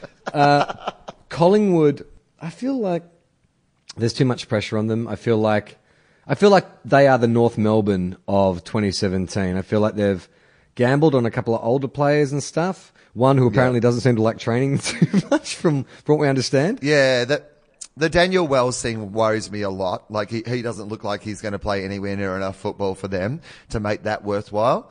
I think some of their kids are going to be good. I mean, Darcy Moore looks like a real champion in the making, and I think they're going to really benefit from having Elliott back because he's really, to be honest, statistically, apart from Pendlebury, almost their best player. Yeah. And he missed most of last season, and he's such a dangerous forward. So I think If you've got him, you've got Darcy Moore. They look like they're going to play Mason Cox a bit more as a kind of target down forward as Yeah. well, and he seems to be improving. We're gonna He's one of those. We're gonna get who's- Cox, Cochrane, and two meter Peter all in the same room. Yeah, Mason Cox could certainly be the third in that porn star triumvirate. If they were doing a gangbang and like uh, two meter Peter and Tony Cochrane were like, "Hey, we need another guy," you would certainly go straight, straight to him. But um, straight to Cox. Let's get Mason on the line. Give them a sonic uh, handshake, which is with his m- massive cock. um, sorry, I've hit the wall. this has been going forever, and we haven't even made it halfway through. so. I, uh, I look. I, I feel like there's too much pressure on them. I think that they could do a North Melbourne. I think maybe they look. They won nine games last year, which only puts them what four games out of the eight. Uh, no, not even three games out of the eight. Percentage uh, obviously not considered. So they don't have to win too many more games this year to be in finals contention. I just feel like they have created extra baggage for themselves, and they've got players coming back from injury. They've got new players to the club. If you were top four and you topped up, makes sense. But I just sort of feel like this is it's going to be too much pressure, and they are the most scrutinised club in Australia. And I, anecdotally, have you met a Collingwood fan who's who was happy with Nathan Buckley as the coach? Oh, I mean, I've met some who are very, very unhappy with Nathan Buckley as a coach. And I was driving around Adelaide with one of my, well, my tour manager, the, the woman who manages my, like, national stand-up tour. And she is a passionate Collingwood fan, lifelong Collingwood fan, loves but footy. she has never And, liked uh, Nathan as far as I've, I've, I remember. She's never been a fan. No, but it's fair to say that's ramped up. uh, and I heard all about that. She, she certainly had a very strong preseason. She's been doing some uphill running so that she can get her lung capacity in shape to really get into Buckley. And by the way, didn't have a lot of nice things to say about Eddie McGuire either. It turned Oh, out. Jesus Christ. oh yeah, I shouldn't have got her started. I, uh, I'll, I'll put Collingwood around 10th. Where are you going to put him? Yeah, I need uh, somewhere around there as well. Like, uh, do I have somewhere 11, 12? I seem like, I feel like I've said that stuff a You're going to put him above Rich- So, Richmond. Richmond, you said 13, About- yeah. so let's put him at like 11, 12. I can always squeeze another team in between. yeah, there. 12. Yeah, let's, let's go with 12. Yeah, I'm going to go with 12 for Collingwood. That Uh, sounds good and let's just say, uh, once again, um, if Collingwood don't make the finals, it's a good season. Good season. Yeah, no, I think I think it'll be one of those really great seasons where they look like they might make the finals, but don't. And then Buckley does well enough that he keeps his job, and all those Collingwood fans keep going, ah, I'm really mad about this, and you're not quite as successful as you should be. And that will be the ideal season for everybody. Next up is the Melbourne Demons. Uh, new coach Simon Goodwin. New, uh, well, not new, co- new, new captain, new co-captains. Uh, Nathan Jones has been the captain Yeah. last year, but now he's joined by tough as nails Jack Viney, who debuted in the players' uh, top 50 this year. I think at number 50. Um, look, this I don't feel like I can talk about this team objectively because they are on a similar trajectory to my team, uh, and as much goodwill as I want to have, and I, I appreciate that there's a lot of goodwill for this team right now. They could steal our seat at the dance. So uh, I see all the potential in the world. I think they've got a shit ton of good players, all very young. I think they're on a similar trajectory to the Saints, but I think maybe they've got they've got more top end talent. Like their elites could be anything. Like their Hogans, their Petraccas. Um, they're a good. I mean, Petracca, Petracca's barely played, and uh, watching him a couple of times in pre-season, you were like, what are his odds for the Brownlow? Yeah. Like, is that sort of player where you just see them and go, if you realize your potential and are able to be out there, you're going to be a, a person who dominates He this looks game like at a, the highest he's like a young Mark Ricciuto. Like he's 18 or 19 years old. He's a bull. I mean, it's funny. Like, there's been a lot of chat on Saints sites about like, oh, like we picked McCartin instead of Petracca. I just think it's a needs thing. Like, I look, Paddy could be anything and Petracca could be anything, but the safe bet was Petracca. Like midfielders are always a, the safer bet. You know, they come on earlier. It's easier to predict what kind of player they're going to be. But we needed a tall forward. As you know, being a Bulldogs supporter, like you have to get that once in a lifetime or that, you know, once a draft kind of forward. So that's what we went for. But yeah, man, like I think there will be many a game where I'm like, God damn it. like fucking Petracca's carving us up. Yeah, I think Melbourne are going to have a really good season. I, I would think. Like, you know, it's always a bit hard to tell with Melbourne because they just haven't had success for so long. I mean, even the fact that they have to play you guys round one, right? And they're playing at Etihad where they haven't won for like 25 They years. haven't beaten us in And, like, they- four, like uh, 14, last 15. 14 or 16 games, Games, or yeah. something like that. Ridiculous. I think it's 16. I think it's 16 games in a row they haven't beaten you. So there's stats like that when it comes to Melbourne that worry you a little, but I think they're going to make the finals. I would, I, I'm, I'm, I'm pretty confident as much as you can be about these sort of things because I think this is a um, really strong year for the finals. Like there's a lot of good teams, but I reckon Melbourne will just sneak into the eight, maybe an It kind of feels like, look, there's two ways this could go, and we've talked about this on uh, on this podcast before. But St Kilda and Melbourne are at a point now where they've been stocking up on draft picks and they've been getting experienced players in, and they're in that you know window of like they've got to take the next step. Now, traditionally, teams that have a bit of a run on, like come from say second last to just outside the eight, like the Saints and the Demons have done, traditionally that year they finish just outside the eight, there is a lag year. There's the difficult second album period, and then something happens, and then they learn how to be like a, a winning team, and then they'll go into the finals. Uh, Bulldogs are one team that bucked that trend. You guys won your premiership a lot earlier than expectations. Hawthorn in 2008 did that, but generally that is the vibe. I don't think both St Kilda and Melbourne will stumble. I think one of them will. And It's a, well, I, I reckon Melbourne are in a great position because I mean, even when you look at those captains, like you look at them, like if there was going to be a captain's fight, like firstly, all due respect to Bob Murphy, but we would not do, do well in a Royal Rumble of the captains in like a fight, you know.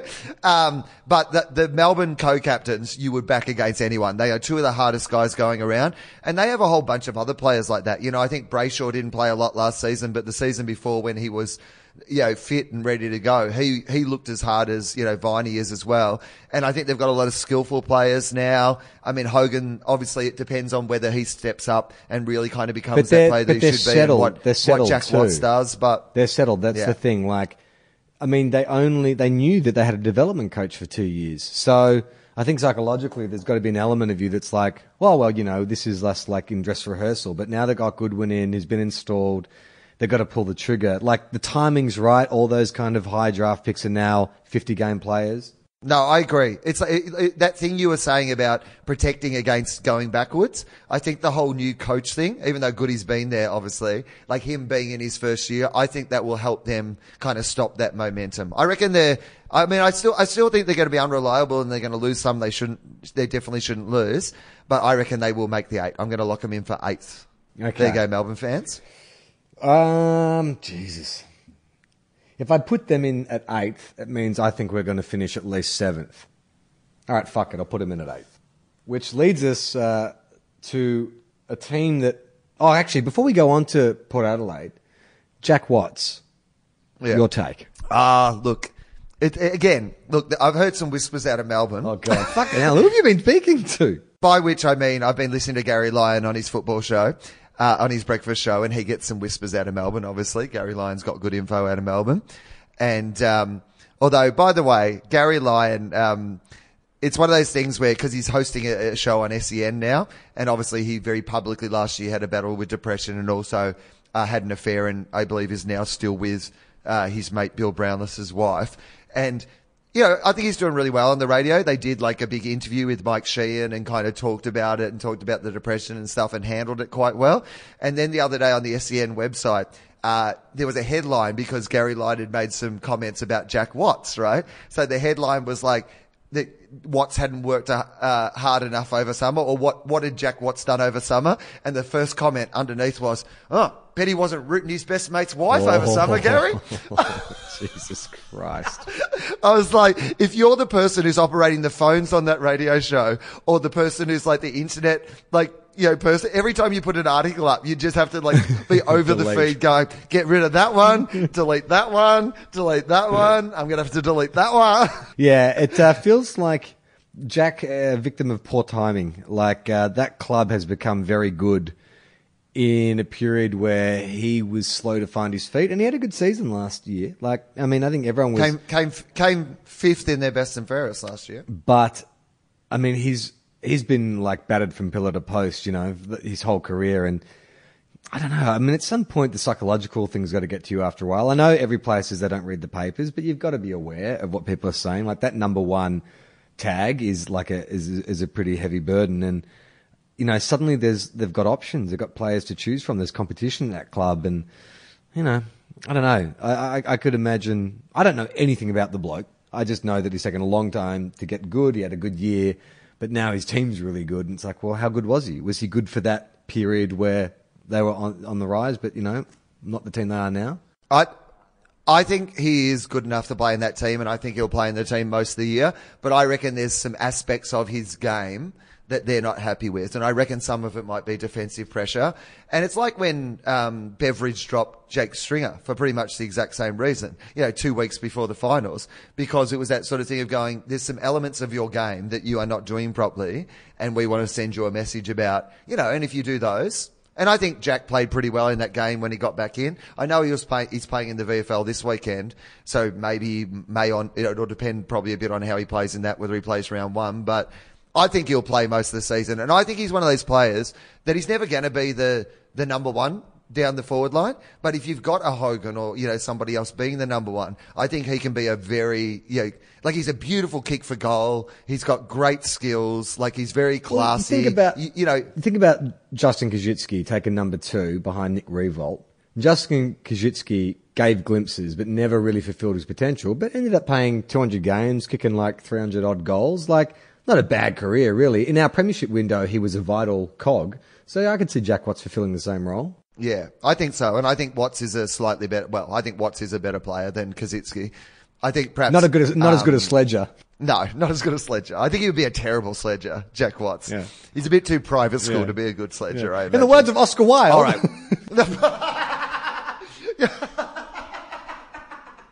Next team is uh, Fin- finishes every sledge by going, and I say good day to you, sir. slaps you with a glove. uh, the next team is, I feel like South Australia's Richmond, Port Adelaide. We sort of briefly Yeah, touched on them definitely. earlier with the China game. We all know the Port Adelaide story in the last three, four years. Came out of nowhere, played an exciting brand of football, got everyone all whipped up, almost played in the grand final, and then two years of pretty ordinary football, and no one seems to really know what's happened. I think they were a classic example of a team that, um, for me, like got a good advantage from being really fit and having like a way of playing that sort of made a jump on the competition. And to be honest, they nearly beat Hawthorn that year. They really could have, like, you know, won the premiership. It might have been one of those years, and it's what you worry about with the Bulldogs, is Port, if they'd been lucky that year, just had a little bit more luck, they could have been the premiers and then fallen away in the way that they've fallen away when everybody else caught up to their game, you know? But I can't see them getting better than they were last year, and they were pretty disappointing last year. I mean, they won 10 games, so I suppose that's, they still find a way to win a lot, and they win obviously over in Adelaide a lot, but I don't think this is going to be a better season, and I think that's going to be worrying for Ken Hinkley, which I don't like because I think I, I like him. He seems like a good bloke and everything, but I think Port are to. I think they're to struggle this season. Yeah, you just don't see where the improvement's going to come from. They haven't changed a lot. Like Charlie Dixon was a bit of an anticlimax last year. Doesn't he's not the presence that it's weird. He seemed to be more of a presence in the Gold Coast team, maybe as the delivery or whatever it is. But there's no one. Even Chad Wingard is like he's still that amazing player, but you, there's no one player I fear from Port Adelaide. There's no like one player that I'm like, oh god, like who are we going to put on that dude? Like I think all of them can be quelled. Well, you know, the, the good thing about Port Adelaide is they probably have a little bit of improvement left in players who had bad seasons last year. Like none of their real guns, like Boak and, I mean, Ollie Wines didn't have as good. I mean, I think Ollie Wines just had one of those seasons where he'll come back this season and we'll all remember how good Ollie Wines was again, you know, and there, I think, you know, if Dixon could actually fucking play, because he's been he was ter- he was terrible. They're like, what's your plan with Dixon this year? I don't know, to get him to play good footy instead of being terrible at footy like he was all last season. and grumpy. And- he's like the anti-Tex, So think- anti-Tex Walker of South Australia. Like Tex has that strut and Oh. that kind of ego, but backs it up with some, you know, credible leadership and performance. Whereas Charlie has that strut and that ego, but doesn't really back it up. It's like uh, the same person, but they put a villainous moustache on to like play his evil cousin. You know. Um, yeah, I, look, I think they're going to finish low, somewhere down, you know, 13, 14. Okay, 15. I'll put them down at fourteen. Somewhere I'll be conservative for you. I think they'll be Okay. a bit better than that. I think I'll, I'll say like thirteenth, and I'm going to put you down at fourteen. All right. All right. Um, the next team is a is a club close to my heart, I believe. St Kilda Saints. Uh, new coach this year, Jarryn Geary, uh, who we touched on in an earlier podcast, is an unfashionable choice for a captain. But I actually heard Dermy commentating during the JLT, JTL, JLT series. And he, he compared Jarryn Geary to the Richie Vandenberg of Hawthorn. He's gone, you just need, when you're in a transition period, when you're sort of like a young club that's coming up, you need a captain for about three or four years who isn't your best player, but represents those values so that when your Jack Billings or your Paddy McCartin or whatever comes of age, you can go, oh, you're much better than me. Here you go. But you just need that guy, late twenties, who they're going to listen to, puts his body on the line, maybe not your best player. I mean, I was surprised. You can hear it in my voice, can't you, Will? I, I thought there was a few other players that maybe could have been picked, but I'm not in the inner sanctum. Uh, So, Jarryn, you've, uh, you've been uh, elected uh, seat warmer. I mean, captain. Captain. Not seat warmer. Captain. I've heard so many times in the last month, uh, rated very highly inside the club. And I'm like, Right. Uh, there's a lot of misinformation that happens behind closed doors. I went to an all boys school. We told each other a lot of stuff that isn't true. Like sometimes it's good to get some like outside perspective. Look, I'm not knocking Jarryn. I love Jarryn Geary. He is that kind of, you know what? He reminds me a lot of me as a footballer. He's a big hearted trier. You know, not, uh, Best clubman. Yeah. You've won best clubman, Jarryn. Uh, interesting year for the Saints. Uh, the captains uh, had their photo the other day, and they picked the Saints as the the ones on the rise. The the they uh, the, I think that eleven people picked them to make the finals. Did they go, we think the Saints are the team on the rise, but we have no idea who this fucking guy is? and can you ask that guy to get us a Where's drink? Rui? Yeah. Yeah. can you get, hey mate, can you go and get Rui? Who are you? Um, I feel like we can make finals this year. Uh, I think I, I don't know how big a leap it's going to be. So we finished just outside the eight on percentage last year. I reckon that maybe was a good thing. I feel like if we had played finals, it would have been too early. We could have gotten smashed, and then that could be like you know years of psychological damage.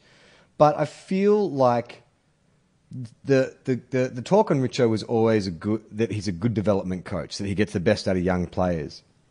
And I've started to sort of see that. Like we have a completely new leadership group this year. There's like no Joey Montagna, there's no Sam Gilbert, there's no Nick Riewoldt. It's all these like new young guys. And there, there's a there's a touch of Ross Lyon in the way Alan Richardson coaches, but I think there's a touch of that in every club, which is you need your superstars, but you need everyone to buy in. And I feel like the Saints at the moment, from the way they played, like uh, the pressure acts, and you know, there is a lot of desire just to be the dude who does the smother, who lays the tackle or whatever. Like we have. We have probably about, I'd say, 10 to 12 players are all vying for the small forward role. Like we have a lot of those guys who they're too short to play a key position. They don't have a big enough tank to play in the midfield. So they're trialing them all as forward defensive players. And it's awesome to watch because those guys, every game they play is like they're on audition. So they just fucking fly headfirst, like Jack Lonie, Jack Sinclair, um, uh, uh, Nathan Wright. These guys just go headfirst straight in for the ball. Where I feel we're deficient. You, you guys have really gone like with the whole let's get a lot of guys called Jack. Yeah. Do you ever think that will be confusing for the players when like there's like five Jacks Yeah. playing in the Saints? I think we're going for a sponsorship with Jack Daniel. I think that's the uh, that's the next step. Or Hungry Jacks. Maybe you guys should, you guys should recruit uh, Jack Watts Yeah. then. But I do feel like, and this could change depending on the season that Jack Billings has, depending on how Paddy McCartin comes along. I feel like we're one superstar short. Like even looking at the Bulldogs, I feel like you guys. What about Bruce? I don't, don't think he's a superstar. I think you put him in that kind of Cosy Watts category. He's a good, like second, second, second option up forward. We really need Paddy McCartin to come along. We really need him to be the like last season when he was on the field, he showed glimpses, but I still reckon he's that he's a Tom Hawkins type forward. Like the first two quarters, he'll run and he'll chase, but he just he's not he's not like a, a, a natural athlete like Nick Riewoldt where he can run all day. Like they need to just like park him up forward where he can use that big body. So I feel like that's why they talk this season about at the end of this season the Saints are going to go after like a Nat Fyfe or a Dustin Martin or someone because I feel like we're one superstar short. Like even the Bulldogs, you guys have a lot of role players and a lot of kind of uh, like um, you know frontliners, but then you've got like Bont. You know, who knows what Tom Boyd will be, but you've got Bont, and he's that superstar, that one X factor superstar you can build your team around. We don't have an obvious candidate yet. We've still got Nick Riewoldt, who, by the way, last year like polled more Brownlow votes at the age of 33 than he has his entire career. but he's you know on the way up. But Jack Billings could be anything. Like he's sort of had an injury interrupted season last year, but all the preseason games he's been like he did a full preseason. He's been regularly picking up you know twenty five to thirty touches. He's a beautiful user of the ball. I would like to see if if he can take that next step this year, then who knows? I mean, I feel like we're just inside the finals, seventh to eighth, but who knows? Yeah, I, I, I'm going to pick the Saints to come seventh. You know, I'm optimistic about the Saints. Mike Hell put up a nice little package about all my positive comments about the Saints from last season, and I'm going to stick with them. I reckon the Saints are going to play finals. That's my, um, I'm going to say maybe bottom end of the finals, but yeah, seventh. Definitely Saints playing finals. I reckon Saints and Melbourne. Well, They're the- my two teams that'll come in this year. Well, to the there's something I was going to run past you, and maybe uh, maybe we've poured water on it already. But let's um, let's think back to last year when uh, a young bright-eyed Bulldog supporter named Will Anderson talked about the last time the Bulldogs had played in a grand final was 61, and they lost to Hawthorn, who then went on to become the most successful club of the modern era, while you guys had languished, never playing another final. Well, it's funny, Will. I did some research, and in 1971, St Kilda played in a grand final, which was their first appearance in a grand final since their first and only premiership in '66. We played uh-huh. Hawthorn, who were going for their second premiership. We were leading at three quarter time by 20 points, and then it all fell apart. We would never, we wouldn't play in a grand final again for another 26 years when we met Adelaide in 1997. But I think something happened in 71 where we could not win a grand final after that. The last grand final we'd played in, we'd won, but something happened. You might say we were cursed. Right. Oh yeah. Okay. Walk me through this. so I'm thinking 71 Yeah. is the opposite Yeah. of 17, right? By your Uh-huh. mathematical logic. So I'm going to propose that we bring. No, not that we bring, because I've got a couple slogans written down. I'm going to propose Right. that it's 71 redone. So what I'm going to predict, Will, is that we'll meet Hawthorn in the grand final this year.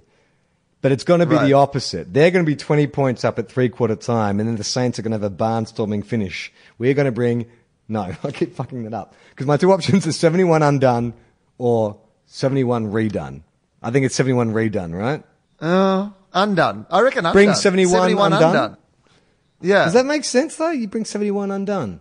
You end the curse. because you don't want to re, but you don't, you don't want to redo 71. Yes, you do, because then you get to take on Hawthorn again, but it's the opposite story. Yeah, but if you redo it, it might just be the exact same. Because redoing means replicating, Okay. basically. All right, right? 71 undone. so that's Now that now that sounds that sounds like a compilation album. You know, Yeah. it'd have some girl on the front with her jeans Rip- slightly yeah. unbuttoned. Ripper 77. 71 undone. That's my prediction, Will. We're going to have a barnstorming, uh, a barnstorming final series all the way to the grand final where we'll beat Hawthorn when we're down at three quarter time. Bring 71 undone. If it can work for you, it can work for me. I mean, it'd be amazing if that's just how it ended up working from now on. Yeah. And at the start of each season, you just had to unpick the code Da Vinci Code style. I think I've got it. All right, let's move on to the next team, Mike Hal.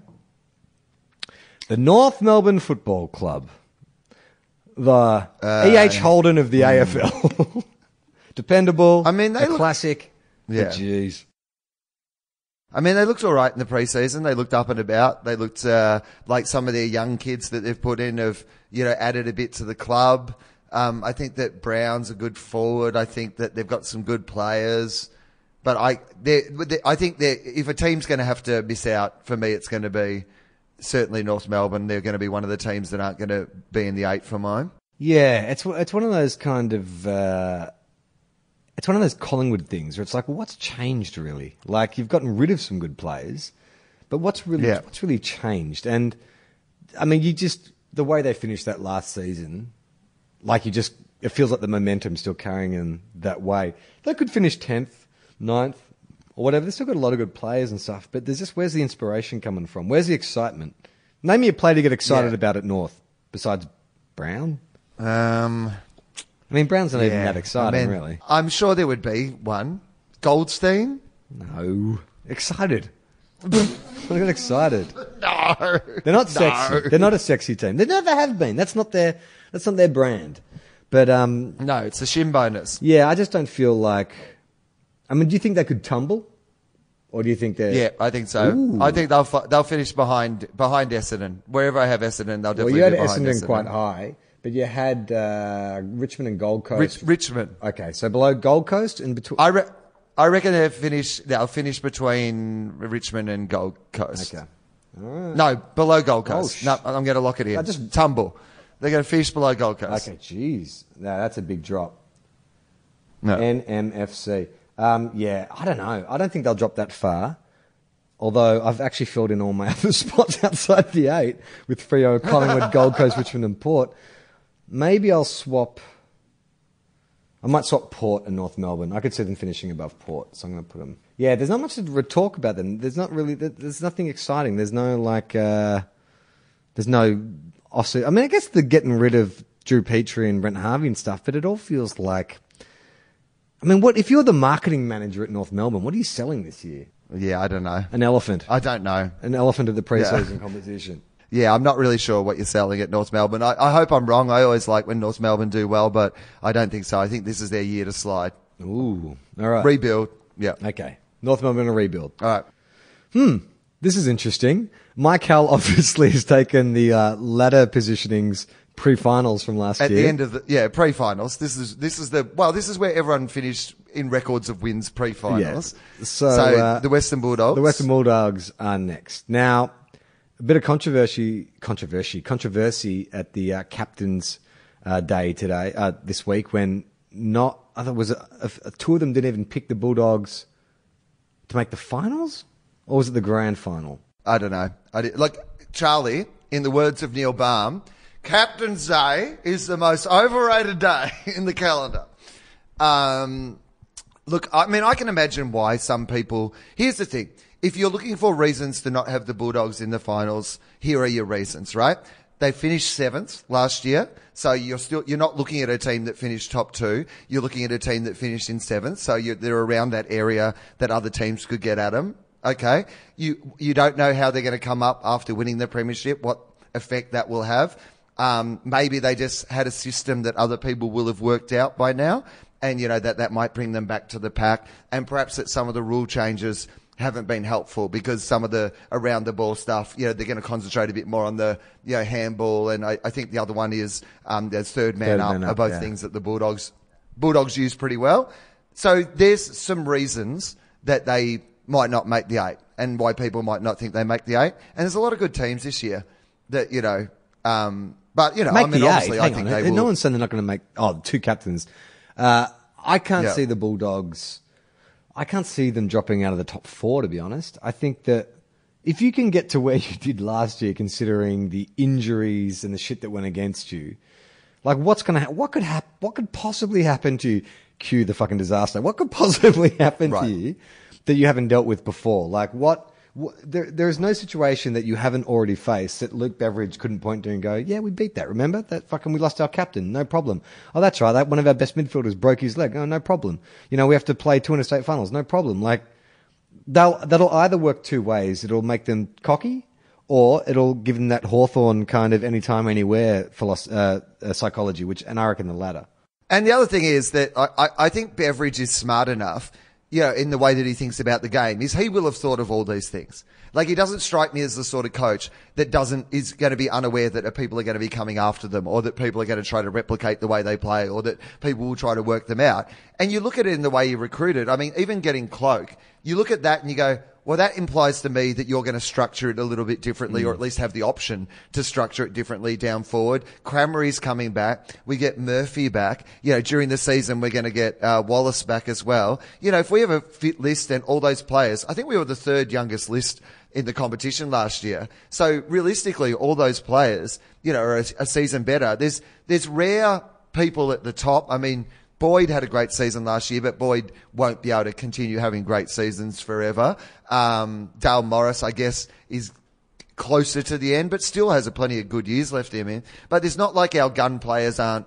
You know, we, it's not like that kind of you know, Sam Mitchell, Jordan Lewis thing where you're like, our best players are 32 and 33. They're not. Our best players, uh, yeah, I mean, Bont's 20, 21, Yeah. you know, so Is it- well, you're in a- we have a bunch of kids who are around that age. You've got the luxury of you can load up for the next couple of years with a couple of mature age good dudes and just chance your hand. And just say you don't win it this year or you don't win it the next couple of years, that's fine. because you've got like 12 to 14 players that you can build a team around. So you go, okay, we gambled on the mature age. Let's sort of like go back to the draft and see if we can sort of build it up, you know, still stay in the finals and build it up for another shot at 2020 or whatever. I, um, yeah, I just, I'm so impressed by the Bulldogs. I just, I think psychologically they are probably the strongest team in the AFL, and I think that's going to count a lot. Like there is something about Luke Beveridge, and there is something about Bob Murphy, and there's something about the culture of that club which has changed. You know, there is that, that sort of underdog status that you guys used to celebrate. And fuck, I mean, one of the reasons we started this podcast, it's shifted, you know. Um, it'll be interesting to have you on every week as a fucking Chardonnay sipping, fucking, you know, like successful club barracking dude. But I just think that there's a lot of momentum now. Like it happened at the right time. It's triggered this outpouring of kind of like support uh, not just from sponsors but the community. Like it, it's, I think there's a lot, a lot to push you guys forward. Like if you made the finals again, it's the fairy tale again. Like the, who's not going to be barracking for the Bulldogs going fucking two in a row up against Sydney or Hawthorn or Geelong or whoever it happens to be? The more established and successful that your opposition, the more everyone's going to love you. Well, more the thing that I think actually is in our favour a little bit is that a, I mean, we're in the era of GWS, so that's given everybody a natural enemy to hate. And so the fact that the Bulldogs, like, if it stopped GWS from winning it, pretty much everybody else is going to be cool with it, right? Yeah. So that, that's handy. But I think the thing is, maybe the Bulldogs won't be a team that finishes on the top of the ladder at the end of the season, you know, like a team that wins enough games through the season to do that. But if we finish in the finals, you've got to be a team after last year. You, it's just got to be a team that they go, well, now that we're in the finals, we think we can win it. Yeah. Yeah, definitely. Right? Because, you know, so that's, it's one of those things now where you're like, and particularly with the week off, I think that idea of finishing top four is nowhere near as, as important as it used to be. Like, you Oh, know, yeah, you the idea that you can now, you know, now finish sort of, you know, sixth, seventh and still, you know, win the whole thing Mm. is something that they've proved that they can do. So no, I'm very optimistic. I'm really hopeful that we will be top four and, um, you know, and have a real crack at playing in, in the grand final again, I reckon. Well, here's the thing I'd say about the Bulldogs, Will. Every Rocky sequel made more money than the one prior to it until Rocky 5. So, Rocky 1, he loses, doesn't matter. People love him. Rocky 2, he wins, 2016, everyone loves him. Rocky 3, takes on Mr. T, GWS, wins. Right. Rocky 4, no, actually, maybe Rocky 3 would be, Clubber Lang would be more like you're taking on Hawthorn. You know, the hardened kind Yeah, of right, yeah. Right? You beat him. Then your third premiership is going to come taking on GWS. Ivan Drago, built in a laboratory, you know, like supported with every artificial means, complete monster, built by the system. You're going to beat them. And then something's going to happen. then, you guys, Something terrible is going to happen. then you're going to get bloated and brain damaged and won't remember your wife's name in the shower. And then, uh, but still, you're going to have three premierships. That's my prediction. That's my Yeah. lock of the next five years. Yeah. All right. A top two for the Bulldogs. Might as well just say they're first because, you know, I'm going to barrack for them anyway. Uh, I'll, I'll, but, um, I'll I, but I'm say- hoping they'll make the grand final. I'll say top two as well. I'm going to put them second because I'm a bit conservative, but yeah, Western Bulldogs at two. Uh, do you want to put them number one? I'm going to put them one. Number one. Yep. Okay. Why not? May as well, right? Okay. West Coast Eagles. Adam Simpson, captain. Yeah. You so it's funny. Their captain is Shannon Hurn, who I looked at the captain's photo and was like, "Who is that guy? Is that Darling? No. Who is that? Is that Glass? No, he doesn't play for them anymore." I had no idea what Shannon reckon, Hurn looked like. Do you reckon? Do you reckon Jarryn Geary and Shannon Hurn spent a lot of time talking to each other at that thing? yeah, totally. Yeah, no one knows who I am either. The captains were like, "Oh, it's nice to let them get a couple of little league guys in to uh, sit for the photo." no, no, we're actual captains as well. Yeah, good on you, champ. Yeah. There you go. Nat Fyfe gives him the keys to his helicopter. Go play in that, mate. you can be a real captain one day, Jarryn. Um, I reckon they're going to be good, West Coast. They're almost impossible to beat over there. No reason they wouldn't be. They were a good team last year coming in the finals. They're still going to be a bit unreliable, but they're top six for me at the very least. No concerns around their depleted ruck division. Not enough. Not enough to make it one of those things. They'll get one of them back. At, uh, well, they'll get some of them back during the season and they'll win enough games regardless. I reckon they'll finish sixth, just in front of the just in front of the Saints. I, I agree. West Coast. I agree. I'm going to put them in the same. But they could go. They're also one of those teams that it wouldn't surprise me if they just came out and you know finished top two. They're like there's, they've got that potential in them, but they're still just a little bit unreliable. So I you, reckon, you, you know in the off season, Hayden Ballantyne made a big play to go to West Coast and it fell through for whatever reason, and now he's at the Dockers. Like, you know when people talk about a fresh start, is it really a fresh start like driving 20 minutes to the other ground to train with the other team? Like, I don't know. If you're a fucking Eagles player and a Freo player, not that much difference, is there really? I mean, maybe you just wanted to get away from Nat Fyfe. That's the fresh start he was talking He about. He keeps giving me the keys He to go like, check out his chopper. It's annoying. mate. Mate, he, he, if he makes that spendings joke one more time, I'm going to intentionally do my own hamstring so I don't have to play with it. Uh, All right. Now, next on the list, Adelaide, who feel like they could be anything. I actually feel Yeah, I like. Adelaide are a, they're the smoky. I think they're better than Geelong. I think they're sort of on par on their on day on their day with Hawthorn. although you don't know about Hawthorn now because of the personnel changes. But they're definitely they could be a top two team easily. Like if they if I know they've got some injury concerns going into this season and stuff, but they're a good team. They're well coached. And when you talk, you know, I was talking about with the Saints, I feel like we're a superstar short. I feel like they've got like fucking three superstars: Sloan, Walker, Betts. Their forward line is possibly the best forward line in the AFL I agree. when fit. Um, I think they're good at, and when you look at their coaches' names, you know, we were talking about names before and what they sound like. I've got to be honest with you. This sounds like an afternoon at the Byron Blay B- Blues Fest. Uh, Don did you Pyke just, and did you Taylor just say, Walker. Did you just Blues, say Blar and Blay? Byron Blay? Byron Blay. the Byron Bay Blues Fest. That's hard to say. Uh, Don, Don Pyke and Taylor Walker do sound like an act you would see playing acoustic guitars. yeah, Walker Taylor. Are you guys going to go and say, yeah, Pyke and Walker? That'd be great. Um, so, yeah, I reckon top four for Adelaide. I'm going to put them in at third. I reckon they'll finish third. Yeah, Adelaide. I yeah I, I I put them third as well. I reckon yeah. It's interesting to see what'll happen with that club because I feel like this is their window. Yeah, I feel like you know Geelong and Hawthorn and Sydney have had that window open for fucking ten years. It feels like, but I reckon that Adelaide that is a rare forward line, and they've got a great midfield, Yeah. and they're well coached, and they have a home ground advantage. There's nothing to say that they couldn't play a grand final, but I feel like I feel like they're behind the Bulldogs. I feel like they're behind the Swans. I feel like they're behind maybe. I feel like yeah, Hawthorn could be anything. We'll get to them, but yeah, I'm putting them. Okay, okay, you know what? I'm going to put him in fourth. Yeah, me too. I forgot Yeah. about Sydney. All right, I've got him in fourth as well. but, yeah, all right. Oh fuck, GWS! I completely forgot about them. Ivan Drago.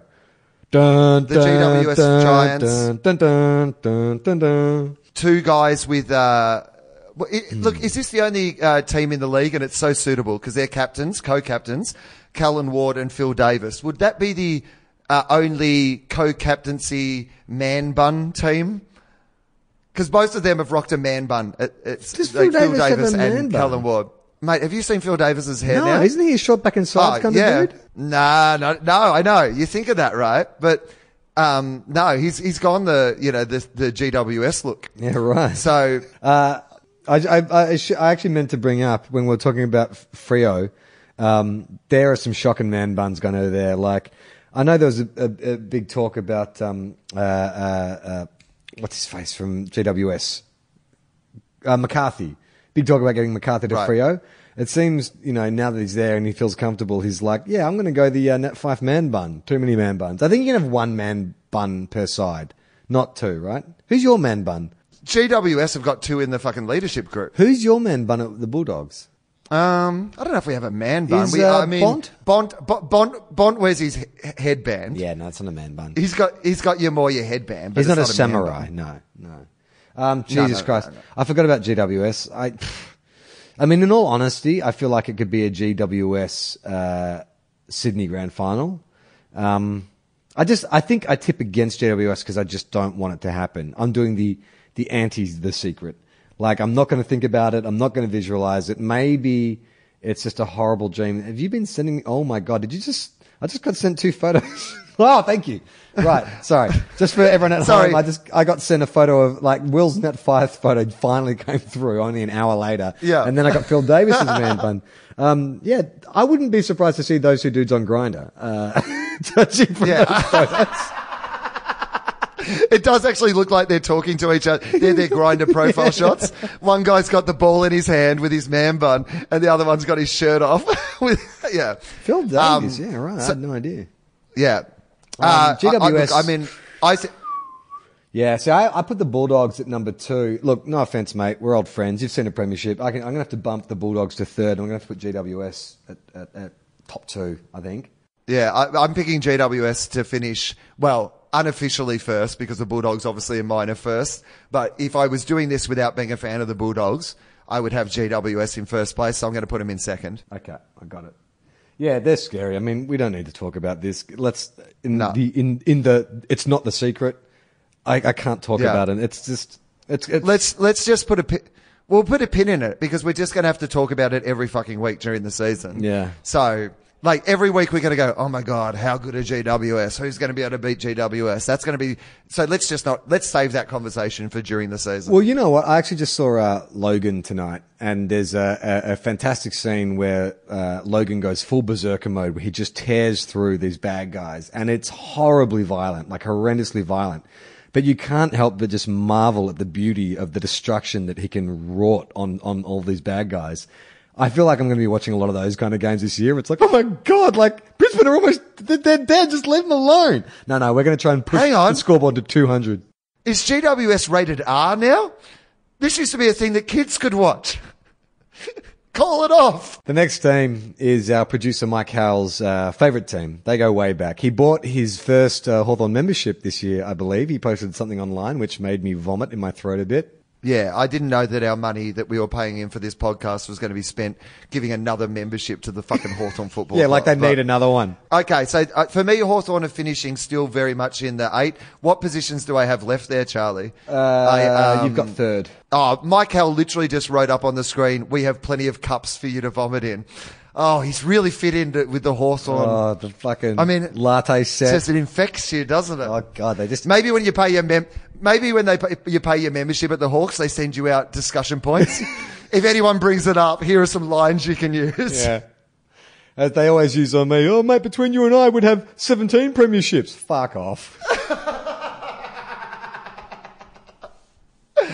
Um, so I, I, I think I've got the Bulldogs at first. I've got GWS at second. Yeah. I've got Uh, and then it's Uh, Adelaide. You fourth put them at fourth. Adelaide. So you've either got to put Sydney, you've got to find room for Sydney and Hawthorn and Geelong in here. So uh, as I've got it for you, you've got Bulldogs, GWS, Gap, Adelaide. Do you want to install Hawthorn as third or put them below? no below Adelaide. Below fifth. Adelaide, fifth. Fifth. Yep. So that Yeah. moves West Coast down. West Coast Yeah. go to sixth. Six. Uh, Haw. Uh, I've just got to do some rewriting. Excuse me. It's great podcasting. We're actually. I mean, it would have been a one. I I imagine if there was other podcasts that did, uh, a, we were going to do a preseason football preview where they decided where they think teams would be on the ladder. They might go away and actually work that out beforehand.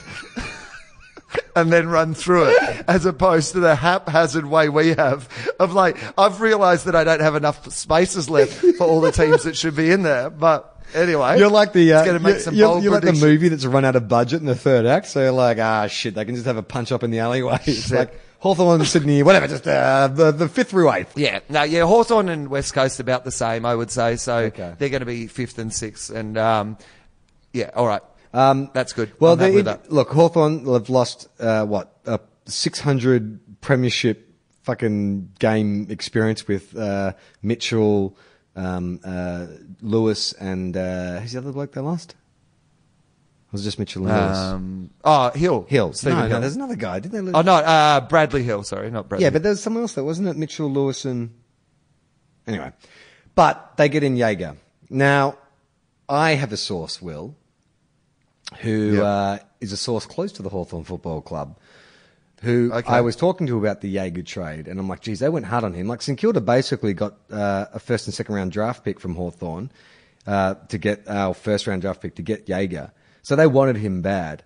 And I was like, so, you know, um, what's his knee like? And he's like, it's fine. And I'm like, well, stop there. I said, that's not, that's not like he'll be back to what he was. It's like, well, no, here's the thing. It's a gamble.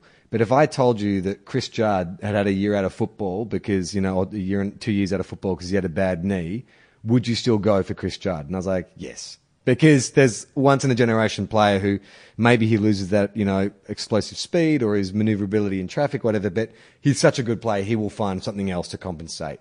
People bagged Hawthorn over the uh, trade period. I actually thought this was a fucking ballsy move, you know, like exiting two superstar legends of the clubs and getting like Mitchell in and Jaeger O'Meara. This could extend their, you know, premiership window by another two or three years. Ah, I mean, I think even more importantly than that, like, I mean, I think with Roughead back as well, I still think they've got a shot at winning it this year. You know, Clarko will come back strong. And if Jaeger can play well, and Mitchell will give you, the thing about uh, Mitchell is that he gets a lot of the ball. And if you have like classy people around and you've just got someone as a workhorse like him, I mean, you lost your best and fairest and your second in your best and fairest to other clubs.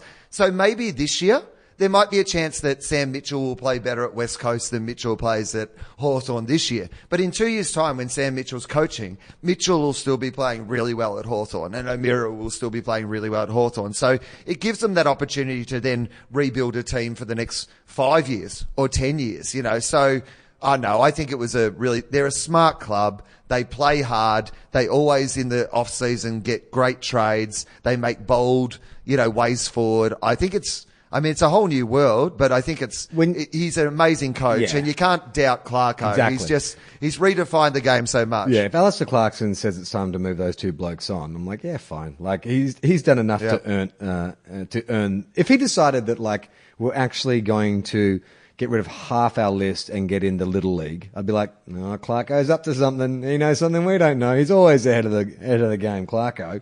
And I like it too because you know I told you last year that I was you know my hatred for Sam Mitchell had actually kind of dimmed Yeah. the more that I saw him interviewed and you know being a nice guy. But now he's playing for West Coast, so I can just hate him again. Yeah. So Yeah, that makes it easier, Very doesn't it? excited.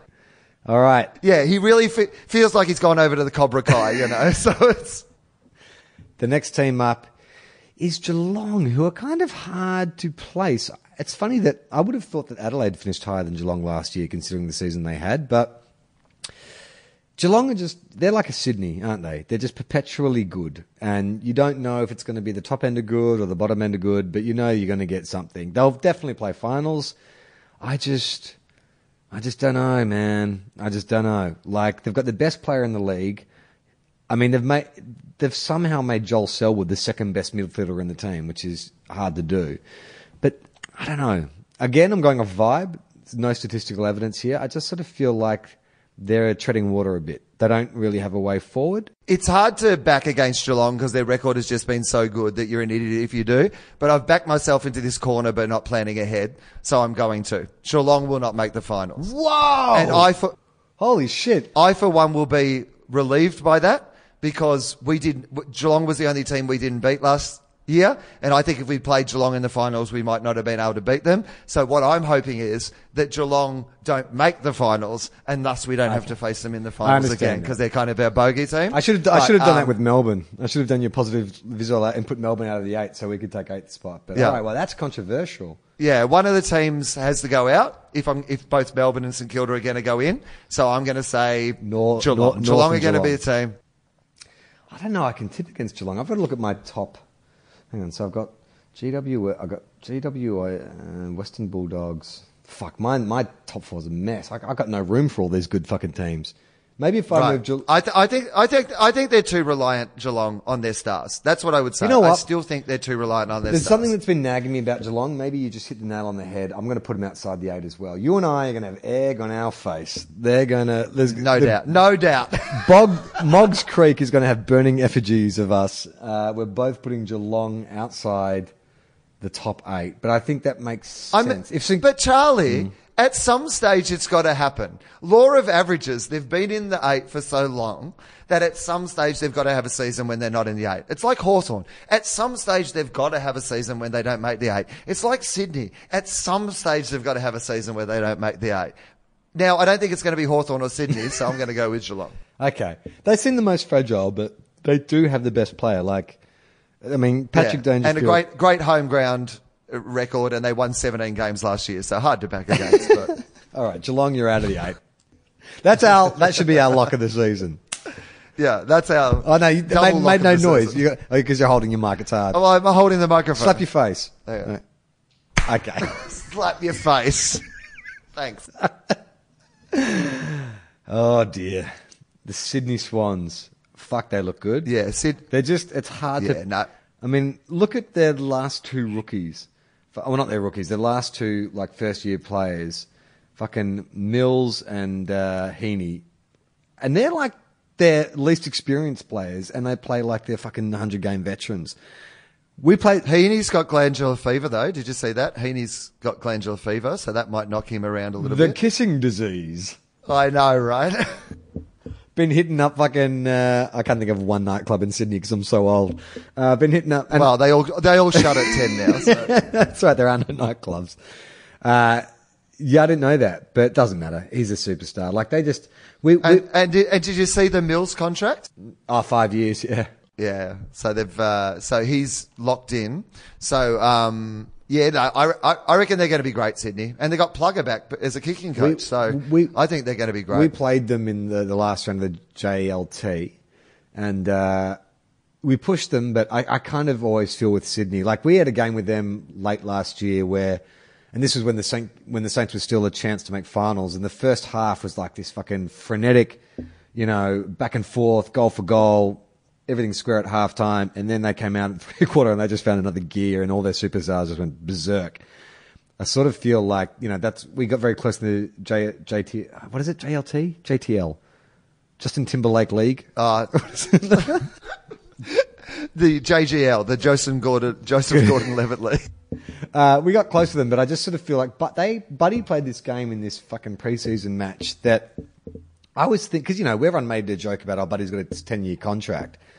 He played up the ground, deep forward, all over the place, and I mean Burton is an, obviously a Buddy fan, but he sort of n- hit the nail on the head, which is like we are never going to see another athlete like Buddy Franklin play this game, like six foot six, moves like a midfielder, so quick, beautiful disposer of the ball, like as good like kick in field kicking as he is. Well, his kicking for goals, you know, can be questionable, but his field kicking is amazing, and he just terrorized us. Like I was, that's what I, I mean about the Saints being short a superstar. Like if you have a Patrick Dangerfield or a Buddy Franklin or you know maybe in a couple of years Bont, like.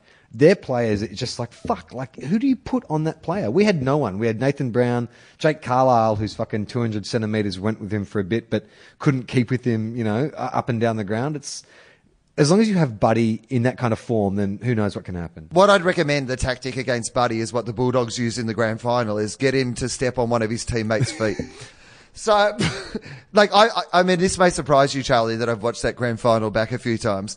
And the thing that I don't think Buddy gets enough credit for is he's clearly injured from the very first quarter. And there are two or three times during that game where he not, almost just imposes his will onto the game and nearly wins the grand final for Sydney. Like I think he's I think his play on grand final day has been a bit overshadowed or underrated because he wasn't at full fitness. But for a guy who clearly wasn't, there was a couple of times during that game where he still nearly won it for them. Like I don't think they're going to get any worse. Sydney they finished top on the ladder. I just think they've got to be top three at the very least. Yeah, they. Uh, if, as long, Might be an all Sydney grand final. Might be, might be. That would be interesting to see. Actually, I just I, and I, and Josh Kennedy. We should mention that he's their new uh, captain. Like, talk about the prototype midfielder. That is who you know Bont could be. Um, probably Bont's coming along a lot faster than what Kennedy did, but that six foot four guy who can, you know, I mean, up until half time in the grand final, he was probably best on ground, right? Like he was dominating. He was in, he was unstoppable. He dominated that game. Like when you watch it back again, you're just like, gee, you're a good player. That's how good Hawthorn were, that they could get rid of players like him because they just couldn't fit him in the team. Yeah, I reckon um, I'm going to pick. I'm actually going to put Sydney top of the table. I think I'm picking an all Sydney top two, Sydney GWS. Uh, you've got space. Well, you've got GWS Third. second. You're going to put them third. Okay, Yeah, Sydney third. nice. But realistically, if I didn't put the Bulldogs first, which I probably wouldn't if I was being sensible, that they're probably my top two teams. But fuck it. Why not? Yeah, why Bulldogs not? first.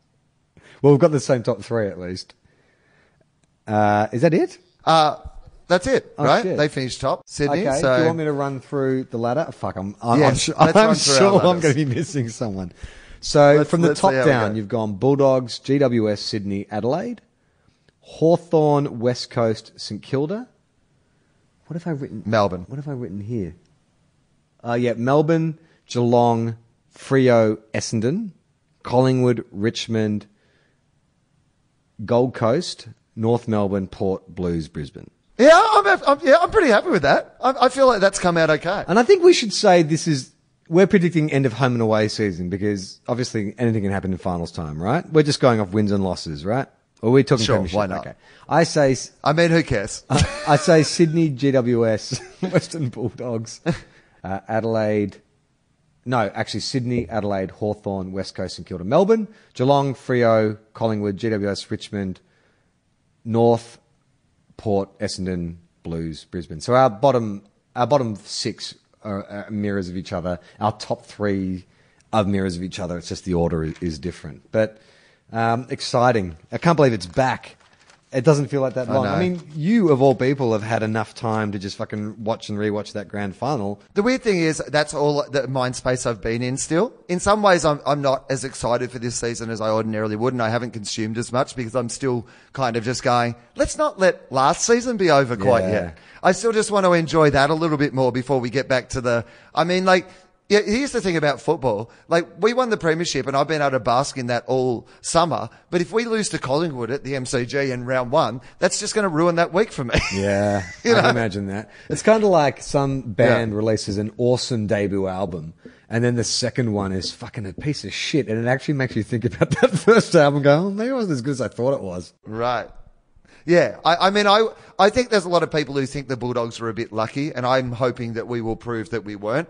Like, I, I'm hoping that we will prove that we're a team that can kind of be a top four or top eight team for the next, you know, five to ten years. But who knows? Maybe, maybe, you know, it is just one of those things, one of those magic moments. So I guess that's the big question mark for a Bulldogs fan Let, this year. Let's do a couple more little crystal ball speculations. Your Brownlow medalist. Oh, okay. Bont. Let's go with Bont. I think he, he polls really well. He looks like he's at you know the right time. I mean, he plays in a team where there's going to be other players getting votes, but he's the guy who gets a lot of votes. So I'm going to go close to home. I reckon he's going to win one at some stage in his career, and it feels to me like he's.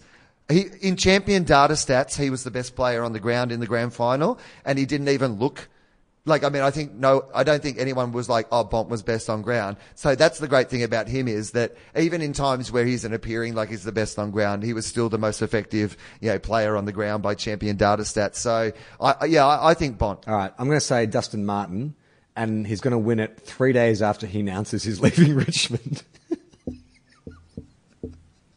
because that would be so Richmondy. I mean, they already have a Brownlow medalist. It's fine in the team. Remember? Their captain, Trent Cotchin, is a Brownlow medalist. And West Coast have a new Brownlow medalist. Uh, Coleman medalist. Uh, oh, okay. Um, maybe Tom Lynch? Tom Lynch? Yeah, uh, he's a popular pick. I'd say I'm going to think Josh Kennedy's going to take it out again. Uh, yeah, he always kicks a lot, doesn't he? Yeah. Okay, I'm going to throw I'm going to throw a surprise one in the bag Yeah. here. I'm going to go, and this is my lock of the year. Uh, in a surprise, Gary Ablett will win. Oh, that'd be awesome.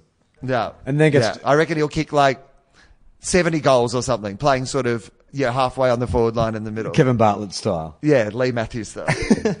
All right, so wow, dude, that's a mega episode. People Yeah. can't be unhappy. No, with really that. long. That's uh, two hours twenty. wow, they could be. if you're a Collingwood supporter. Yeah, yeah. Hey guys, do you like quantity in people doing barely researched predictions?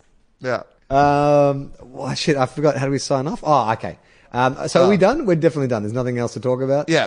Oh, do you know? What, No, well, we, but we're going to come back more regularly during the season. We're going to try to do an episode a week, and so Yeah. uh, re-subscribe if you aren't subscribed. If you could leave a message on, uh, you know, like a review or a ratings on iTunes and those sort of things, they really help us out with getting our podcast out to new people. If you know someone who likes bullshit talk about AFL football and might enjoy this podcast, you know, pass it on to somebody, recommend it to somebody. Um, you know, that's the sort of thing there was that you could do actually for us, something that I needed to bring uh, research before this show, but maybe someone can remind us uh, before round one when we do our next show. But we made a deal about Travis Cloke. If Travis Cloke delivered X amount of goals this season, that you would get a Travis Cloke tattoo. So I would just like to reaffirm what the terms of that deal are, and I think we should just keep a little eye on that during the season because I will never, I don't think I'll ever be happy to see Travis Cloke kick a bag unless I know that he's gonna, it's gonna result in a tattoo on you. Well, I'm going to tell you two things about that, Charlie. One is that I feel pretty confident with whatever the original terms of that deal were, although his form in the preseason did get me a little more worried. and look, I mean, we'll just let, look, it would be a happy problem to have. That's all I would say is if I'm in a position where Travis kicks so many that I'm worried about having to get a tattoo, then things are going well down at Bulldog Land. That's all I'd say. And with that, we say play on, not 15. Ball. We are two guys, one car.